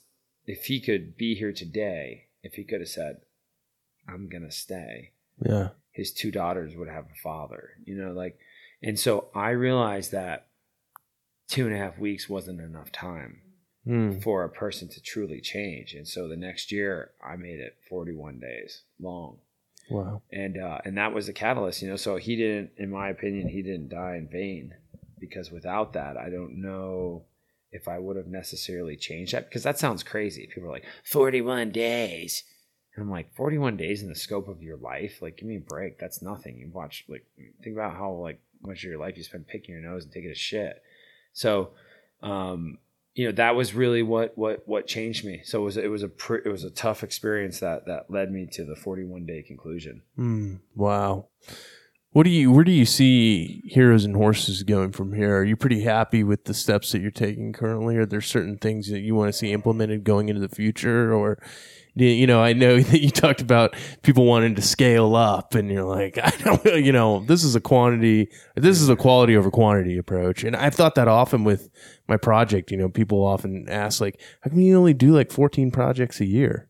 It's like, hey man, I would rather see the essence of this guy's life and kind of gather who that person is rather than a quick clip and then that's all the context you gather of that person. Oh, that becomes that person because that's that quote. Whereas if you read the whole story on that person, you're gathering who they are. So what is it about you? What is it about quality over quantity for you? You know, I've uh, I've had like a lot of supporters, uh, you know, business people that support this organization. You know, come at me with that a lot. You Yeah. know, like how do you scale this? You know, because that's the American way, right? Right. Scale it. Yeah, everything's scale. Grow it, make it huge, like take over, grind, fire it up, and push to the limits. I'm a terrible businessman, by the way. yeah, I mean, dude, like, come on, in my office, like, dude, it's like, it's like, yeah, me too. And uh, no, but I, I, uh, I used to like try to explain that my vision for this organization, like, we're getting ready to. We've got two ranches. We're getting ready to purchase at the same time. One's going to be a home base here. Um, so this is kind of the mechanical side. Uh, one is a 3,500 acre ranch uh, with basically nothing on it. The guys will be living now in uh, little log cabins with no electricity, a wood stove, and they'll keep them horses with them the whole program. So like live with them. So when the night's over, they'll ride their horses, you know, two miles back to their cabin, feed their own horses, water their own horses, get into bed, get up at 4:30, pull their feed their horses, pull their cinches, and ride in for PT in the morning. So but then we're going to have a headquarters here where we have our you know our cold plunges our fitness centers um, so you know guys get in ice tanks they meditate twice a day they got to read two books here. It's whole you know there's no dairy there's no cheese there's no bread there's no sugar there's no honey nothing. It's water black coffee meat and vegetables that's it. Average guy loses 18 pounds in this program uh, and and so you know we're we're uh, we're going to begin raising money next week for these two spots that have been identified. And so we're we're scaling in that sense but in terms of like humans um, you know my vision is that you know we get this program up to 100 guys a year and the ideas and the concepts and the data tracking that we have and the partnerships with VMI and the people we're working with on Capitol Hill and we change policy for vets. And my vision has always been policy change because if you're walking in the VA, you should be given the metaphor of the matrix. You should be giving a red pill versus the blue pill. Hey, okay, hi, I'm Betty at a you know 25 year old grad student. Here's a caustic cocktail that's going to change your conscious reality.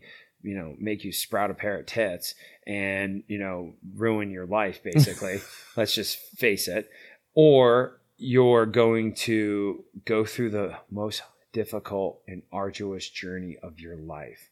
But if you survive this, at the end of it, you'll discover who you are. And I promise why you came in here will become your ally, not your enemy. Mm. And let them choose their own path, right? At least give them an option.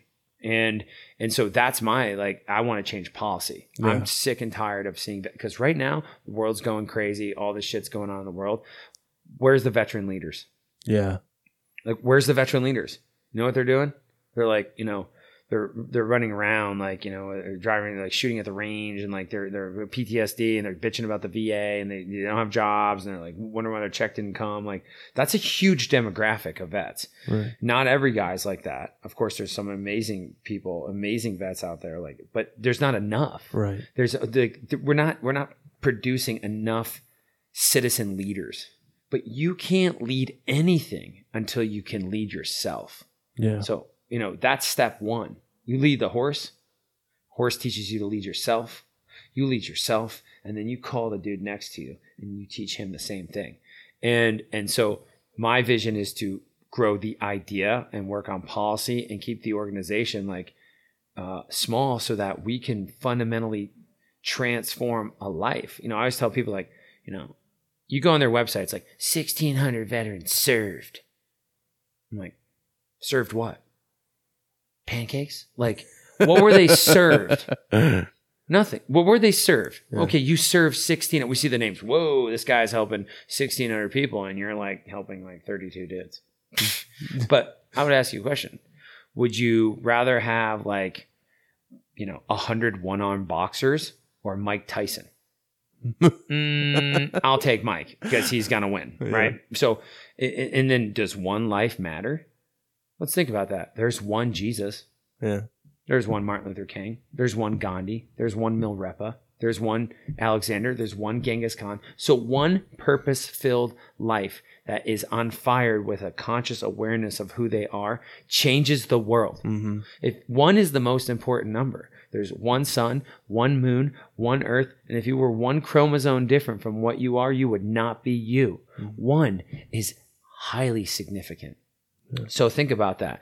One isn't just one. One becomes family, becomes kids, and so I would rather turn out one guy, one life that is fundamentally transformed than a thousand guys that come out and you know pet the hair off some you know half dead horse. Like Yeah. I, I'm not interested in that. Like because I I love vets because there's something inside them that said, I know I could lose my life. I know I could die or get blown up or I may have problems after this, but I'm going to serve what I believe in. Mm-hmm. And they walk down there and they give up their college years and they give up all this stuff. They give up all the, you know, the great times that, you know, everyone's floating around or getting these amazing jobs or and they go down there and they put a uniform on and they march into the face of potentially the last moments of their life. And they do it day in and day out and day in and day out for next to nothing. You know, it's like, look it, everybody loves sports, but you're not a fucking hero. You're not a hero. Like, you're getting paid $30 million a year. Like, you wanna know what a hero is? Hero is an 18 year old kid from Texas that, like, decides not to go to school and picks up a rifle and keeps people from coming to this country and destroying it. So, I mean, that's a special human, mm-hmm. and they deserve the last thing they need is a handout. What they need is a hand up, Yeah. Not a handout. And that's that's so that's my scalability mission. If that's really clear, like that we can do more. I can't do it. Like we all have to do it. And my thing is like, let's get, let's get, let's get all you know veteran leaders together, and let's just take control of this thing ourselves. And then let's just say, you know what? Hey, like, you know, pill popping, like jacket wearing, like paycheck collecting, like fruitcakes that work in government agencies that are causing hundreds of thousands of deaths amongst our peer group. We don't need you because mm. one, you never been there, you've never done anything. You're like telling us what to do. It's the craziest system. We So, like, certainly didn't need them back in World War II. no, exactly. Like we we've helped people to death. So like, you know, my thing is like let's scale the idea, let's scale the concept, like not heroes and horses. Like I don't want like 50 heroes and horses. That sounds like a nightmare. I'll need I will need to go pet the horse for uh, 8 minutes or whatever.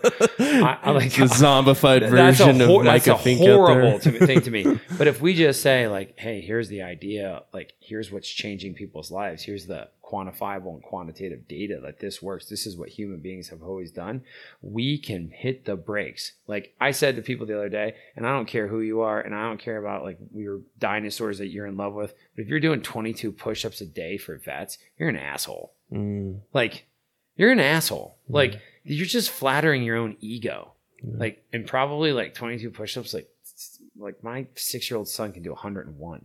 mhm. So like you know, okay, if you're doing 900 push-ups a day for vets, or no, 1500 push-ups a day for vets, you get like a light pass from me. but otherwise, like we need policy change. We need like Yeah. get the message out. And vets, you gotta like get jobs. You gotta get off your ass. You gotta put down the fucking energy drinks. You gotta stop playing video games. You gotta stop like taking the free handout. You're 25 years old and you need to start discovering who you are. And then once you get that figured out, we need to begin leading this nation. Mm. And and that's our responsibility. Veteran leaders. And everybody has the ability to do that. That's put their feet in a pair of boots. And you probably got some of those guys coming through your camp now, and you didn't even know about it yet. Man, I, ha- I had a guy the other day. He actually, uh, yeah. I mean, I've got some amazing. I don't want to call anybody out personally because we keep it very private. The people, Right. The people that come here, but Understandable. um, it's uh, I, there's. I'm really proud of some guys out there. Like I'm very proud of them. Like they figured it out. They figured it out that that there's like nothing to figure out. Like they already had what they were looking for. That's what I love Yeah. because it's such a diversity. That's diversity. Diversity is like each one of us discovering our authentic purpose, living that, and creating an incredible world around us. But what creates the chaos is the same people living a bunch of random ideas and philosophies from random people while taking substances that alter their conscious reality all at the same time. No wonder there's problems and death and suicide and joblessness and homelessness and drug addiction and all these things because the real you is is is is is sound asleep deep down inside, like mm. knocking on the window, knocking on the window. And, you know, my job here is to basically go down there with a sledgehammer and smash the window. When, when you crawl out, that has nothing to do with me. I mean, I like it. in yeah. a nutshell. I, you know, we do live in this blended culture where, you know, or blender culture where we kind of, you know, throw all the ideas into one pot. We turn the Vitamix on, two horsepower, you know, kicks it around for a yeah. while, and then it comes out as that person and that idea, right? And it's a bunch of thousands of ideas coming from one person, and they really don't even know what they believe. And they're throwing those ideologies everywhere. And you can, and like you said, can you imagine the chaos that that creates? Instead of bringing a guy into a camp, helping him understand who he is through this medium and seeing, you know, hey, you need to look in a mirror. You need to start discovering who you are. And, you know, you're not an amalgamation of all these ideas you're becoming these things that you're taking on, you know, through all these self help books and, you know, programs. But you really just need to discover who you are. And that's that that's the that's the answer. Self discovery is really hard.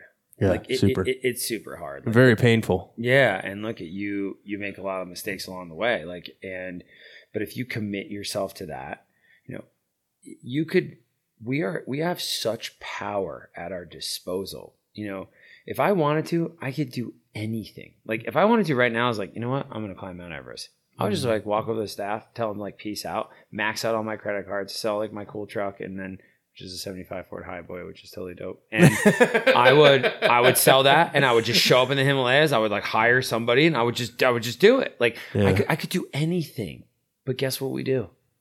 Nothing. Mm. Like like you're that capable of you know one of the our application for heroes and horses is super intense and that weeds out like a lot of people just when they're filling it out because they're like am i ready to do this like am i ready to like learn about myself that's the real question right. um, but there's a question in there if money was no object in your life what would you be doing mm. so like absolutely no object in your life what would you be doing pretty much like 90% of the people like put stuff on there that they could be doing with no money. Yeah. It's like, I want to work on a ranch. Like, Colgate job tomorrow.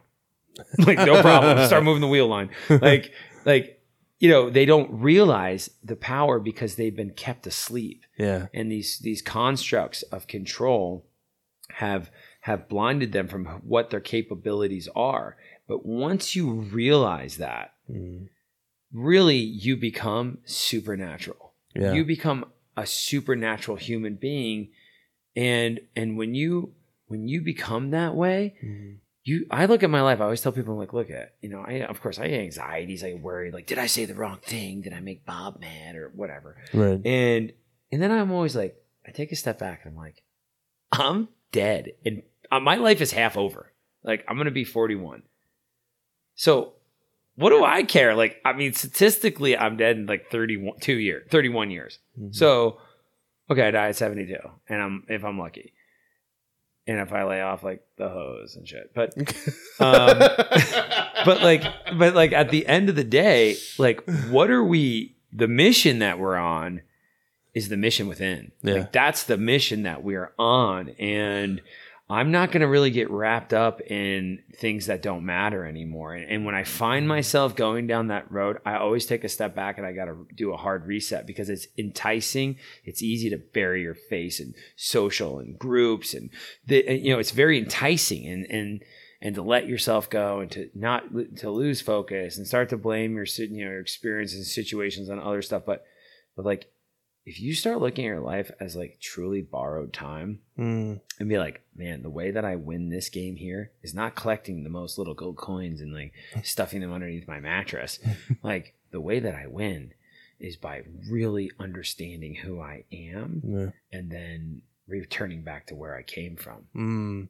I still remember I was, I think it was about the same time that I watched the 180 out video. It was right when I was about starting this project and I was about halfway through my master's program in emerging media and communication. I was just picturing myself chained to some desk, pushing someone else's legacy through social media.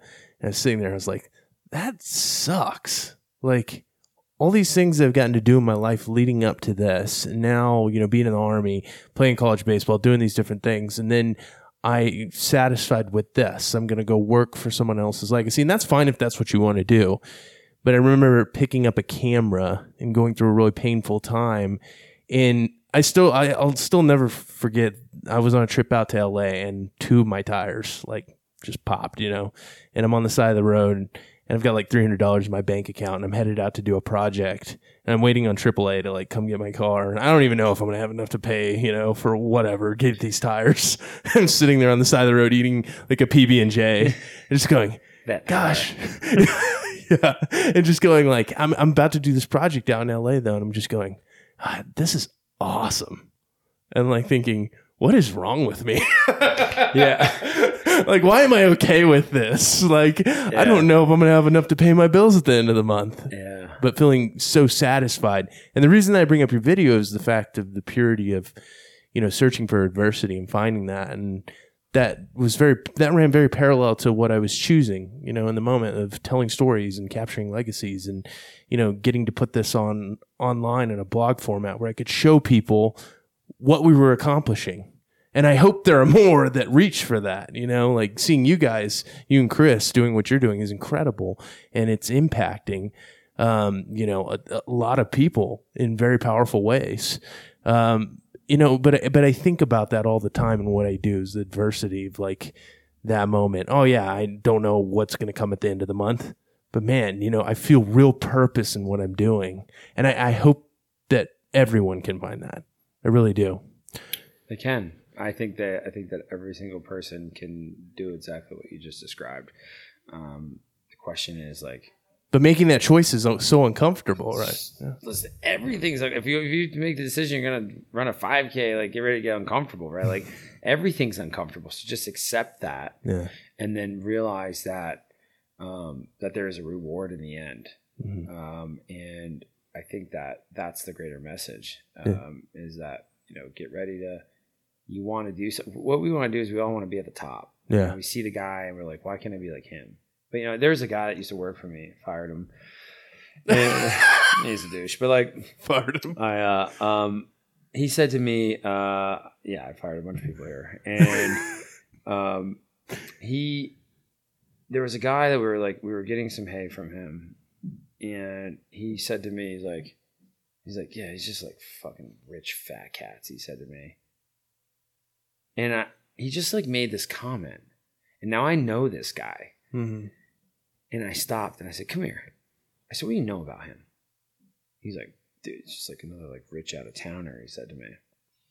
And I, first of all, he's donating us like, hey, you know, I'm like, it's kind of like an asshole thing to say or whatever. But people get animosity, you know, people right. have big ranches and money and trucks, and like, look at it, at the end of the day, like, you know, we just you know, sometimes you're like in survival mode in nonprofit, you know, and and so like I understand it's like frustration or whatever, and I said, let me tell you something about that guy. He had 13 brothers and sisters. He grew up in abject poverty in the South. He had nothing. All right. They used to have to share like a chicken together. I mean, he grew up poor. So he got out of high school. The next day, him and his brother put their money together and bought a series of wheelbarrows and started doing door to door concrete with the bags. So he would carry the bags and then he'd have another wheelbarrow and they show up people's house like, Can I fix your steps? Hmm. He sold that company as the second largest concrete company in North America. Never went to college, nothing. Okay. Made a lot of money, obviously. He put wow. in like shopping malls, Mall of America, like all this stuff. Okay. And I kind of shared that story, you know, in more in depth about this guy. And I was like, where was your wheelbarrow? Hmm. Like, where were you? Like, you know, guy didn't have any money for shoes, like poor, like like southern poor. He has a wheelbarrow and a because he was willing to start with a wheelbarrow. Mm. And if all of us are willing to start with a wheelbarrow, then you're going to get there. Yeah. But if you think that you're going to start with a cement truck, you're just going to be miserable your whole life because it's never going to quite be. It's like it's like people that chase fame. like they're the worst. Like especially like that's kind of rampant in like the SEAL teams. Like you know guys like pretty much want to be the next like you know kung fu instructor for you know I don't know some movie or something. You know like tactical shooting like yeah. And, We've all heard about y'all's movie deals. Oh, come on, man. So, like, but the thing is, like, when you, when that's, when you're like the sole thing you want, yeah. you never get it. And then the mm. person that doesn't really want anything, they always wind up with it.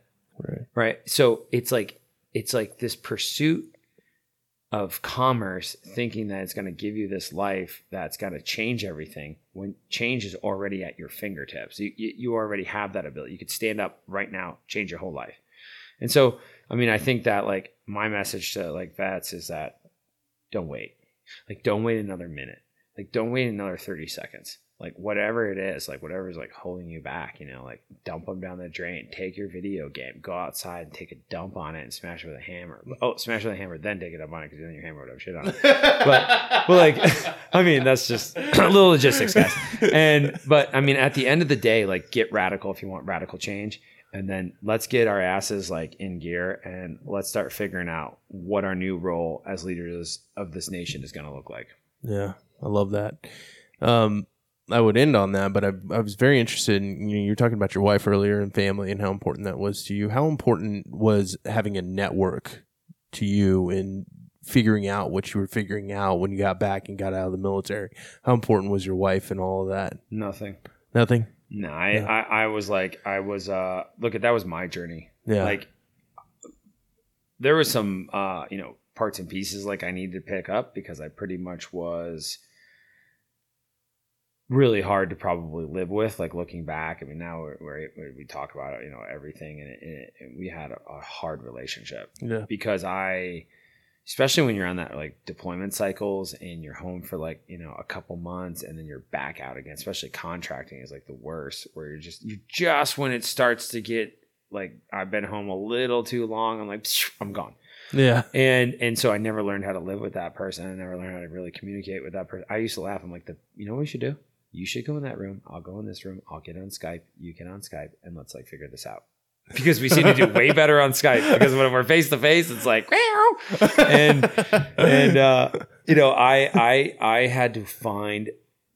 You know, I always tell people like, when I go on a journey or I go on a pack trip or I'm you know taking on a challenge or whatever it is, doing the Ironman or I don't take anybody with me. Yeah.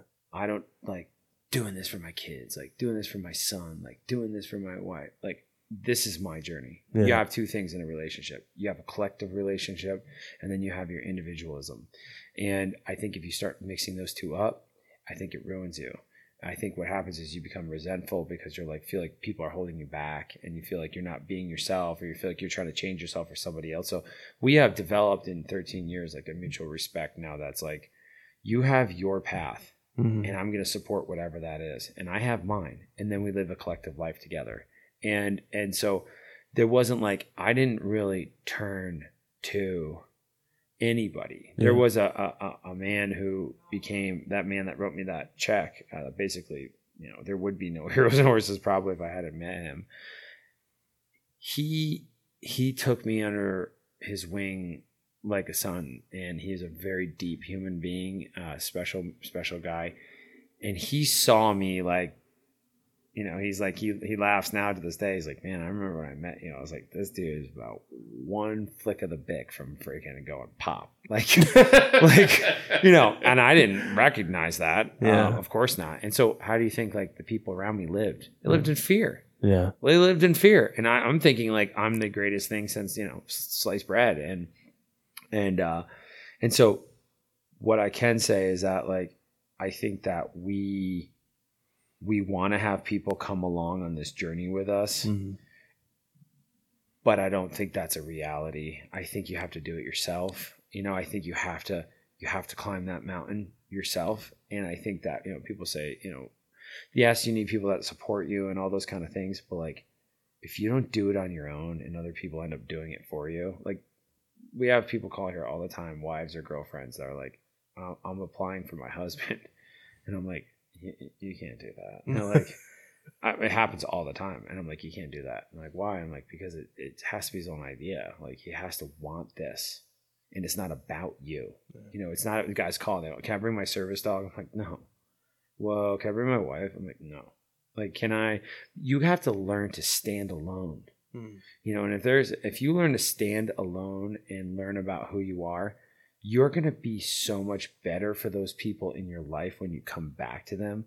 But I would have I was just I was an asshole. Like I uh because I just I I just didn't I couldn't put it all together, you know. So I didn't need anybody like giving me suggestions or like encouraging me like you can do it. Like I had to figure it out on my own. And then once you once I fixed me, then I came back and was like I'm really sorry. That's not who I am. And I want to like I want to rebuild this thing. Hmm. And, and so when that happens, you can't. I, I equate it to this: you, the war policy in Iraq didn't work because we did what we try to do in our lives as veterans, which is rebuild and fight the war at the same time. So, like you know, guys are like knocking down buildings and blowing up you know places in Fallujah, and then over in Mosul they're like building a school. And then like and then they blow the school up and then they just like rebuild the school because the enemy hadn't been defeated. Hmm. so we put all these projects all over the place and they just got blown up and attacked and meanwhile guys are still fighting and they're still trying to build and win hearts and minds. It's like what should have happened was you win that war. Like you win that battle. Then you rebuild but you can't rebuild and fight at the same time. You know it just it doesn't work. And so I came to that realization in my own life like okay I need to fix me. I need to work on me. I need to figure this out and and go on this journey. And then you know if you don't like leave me and take 50% of everything that I own and you know like I don't know like post unflattering pictures of me with my gut hanging out my underwear on Instagram then um uh then we're going to do this life together. And so I would. That's my suggestion. I like if guys leave Heroes and Horses and go home and leave their wife. That's not a failure to me. Like maybe you know we did have a guy that married a prostitute, and that's why I made that joke. But um, you know he did. He was in a terrible way and met her like a hitchhiker, and Wow. um, you know, so maybe that wasn't like the best decision. So it's like, should we be saving that? I, I don't, I don't know. Like you're a different person now. So now you're, now you're version 2.0. Now you're version 3.0. Now you're version 4.0. And, and so that was kind of the trajectory of my relationship. I wasn't the kind of guy that was like home, like, you know, boo-hooing or like asking for help or whatever. I was out like, for all intents and purposes, what my wife, I've been with her for 13 years. What she should have done was bought a rocket ship and got away from me as fast as you possibly could have. but but like hats off to her for sticking it out and in turn like finding her own way. Yeah. And and uh, so that's uh you know that's kind of that's my take on that is take your individual journey and then and win that war between your ears and in your soul and then come back and say this is who I am now and I want to rebuild yeah. or I want to walk away. Yeah. What do you think? You know, go, we talk about this often in the pursuit of legacy, and you know what our legacy is and what we leave behind. What do you think? Do you care what people think of you when you leave this planet? What What do you want people to think of Micah Fink when they when they think about you in the future and when you've gone? You know, that's an interesting question. I never really like think about that. Yeah. Um, I try to like kind of stay in the present, but if I had to like, if I had to put, if I had to put um, a phrase to it, I would say that I want to be remembered for, you know, uh, taking the hardships and lessons I learned in my life and doing everything I can uh, to help people live a better version of theirs. Mm. And so, you know, if I, you know, if I die, I just want to be known that I, I live my life in the pursuit of helping other people live theirs. Mm. And that's good enough for me.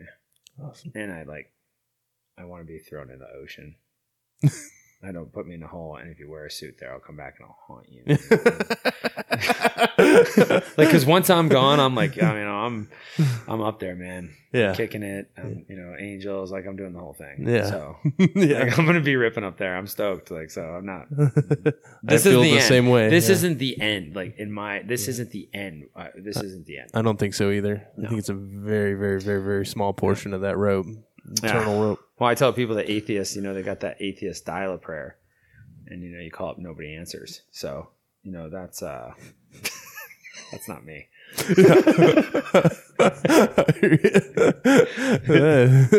Discussing death, wonderful way to end the podcast.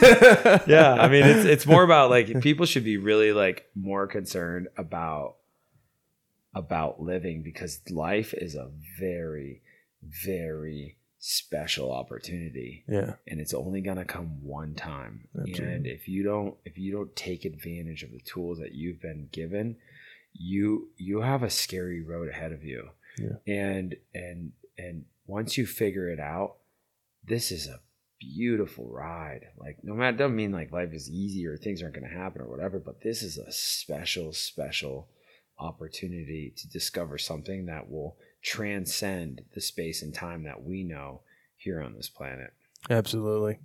Micah, I want to thank you for coming on the podcast. Throw up the peace sign.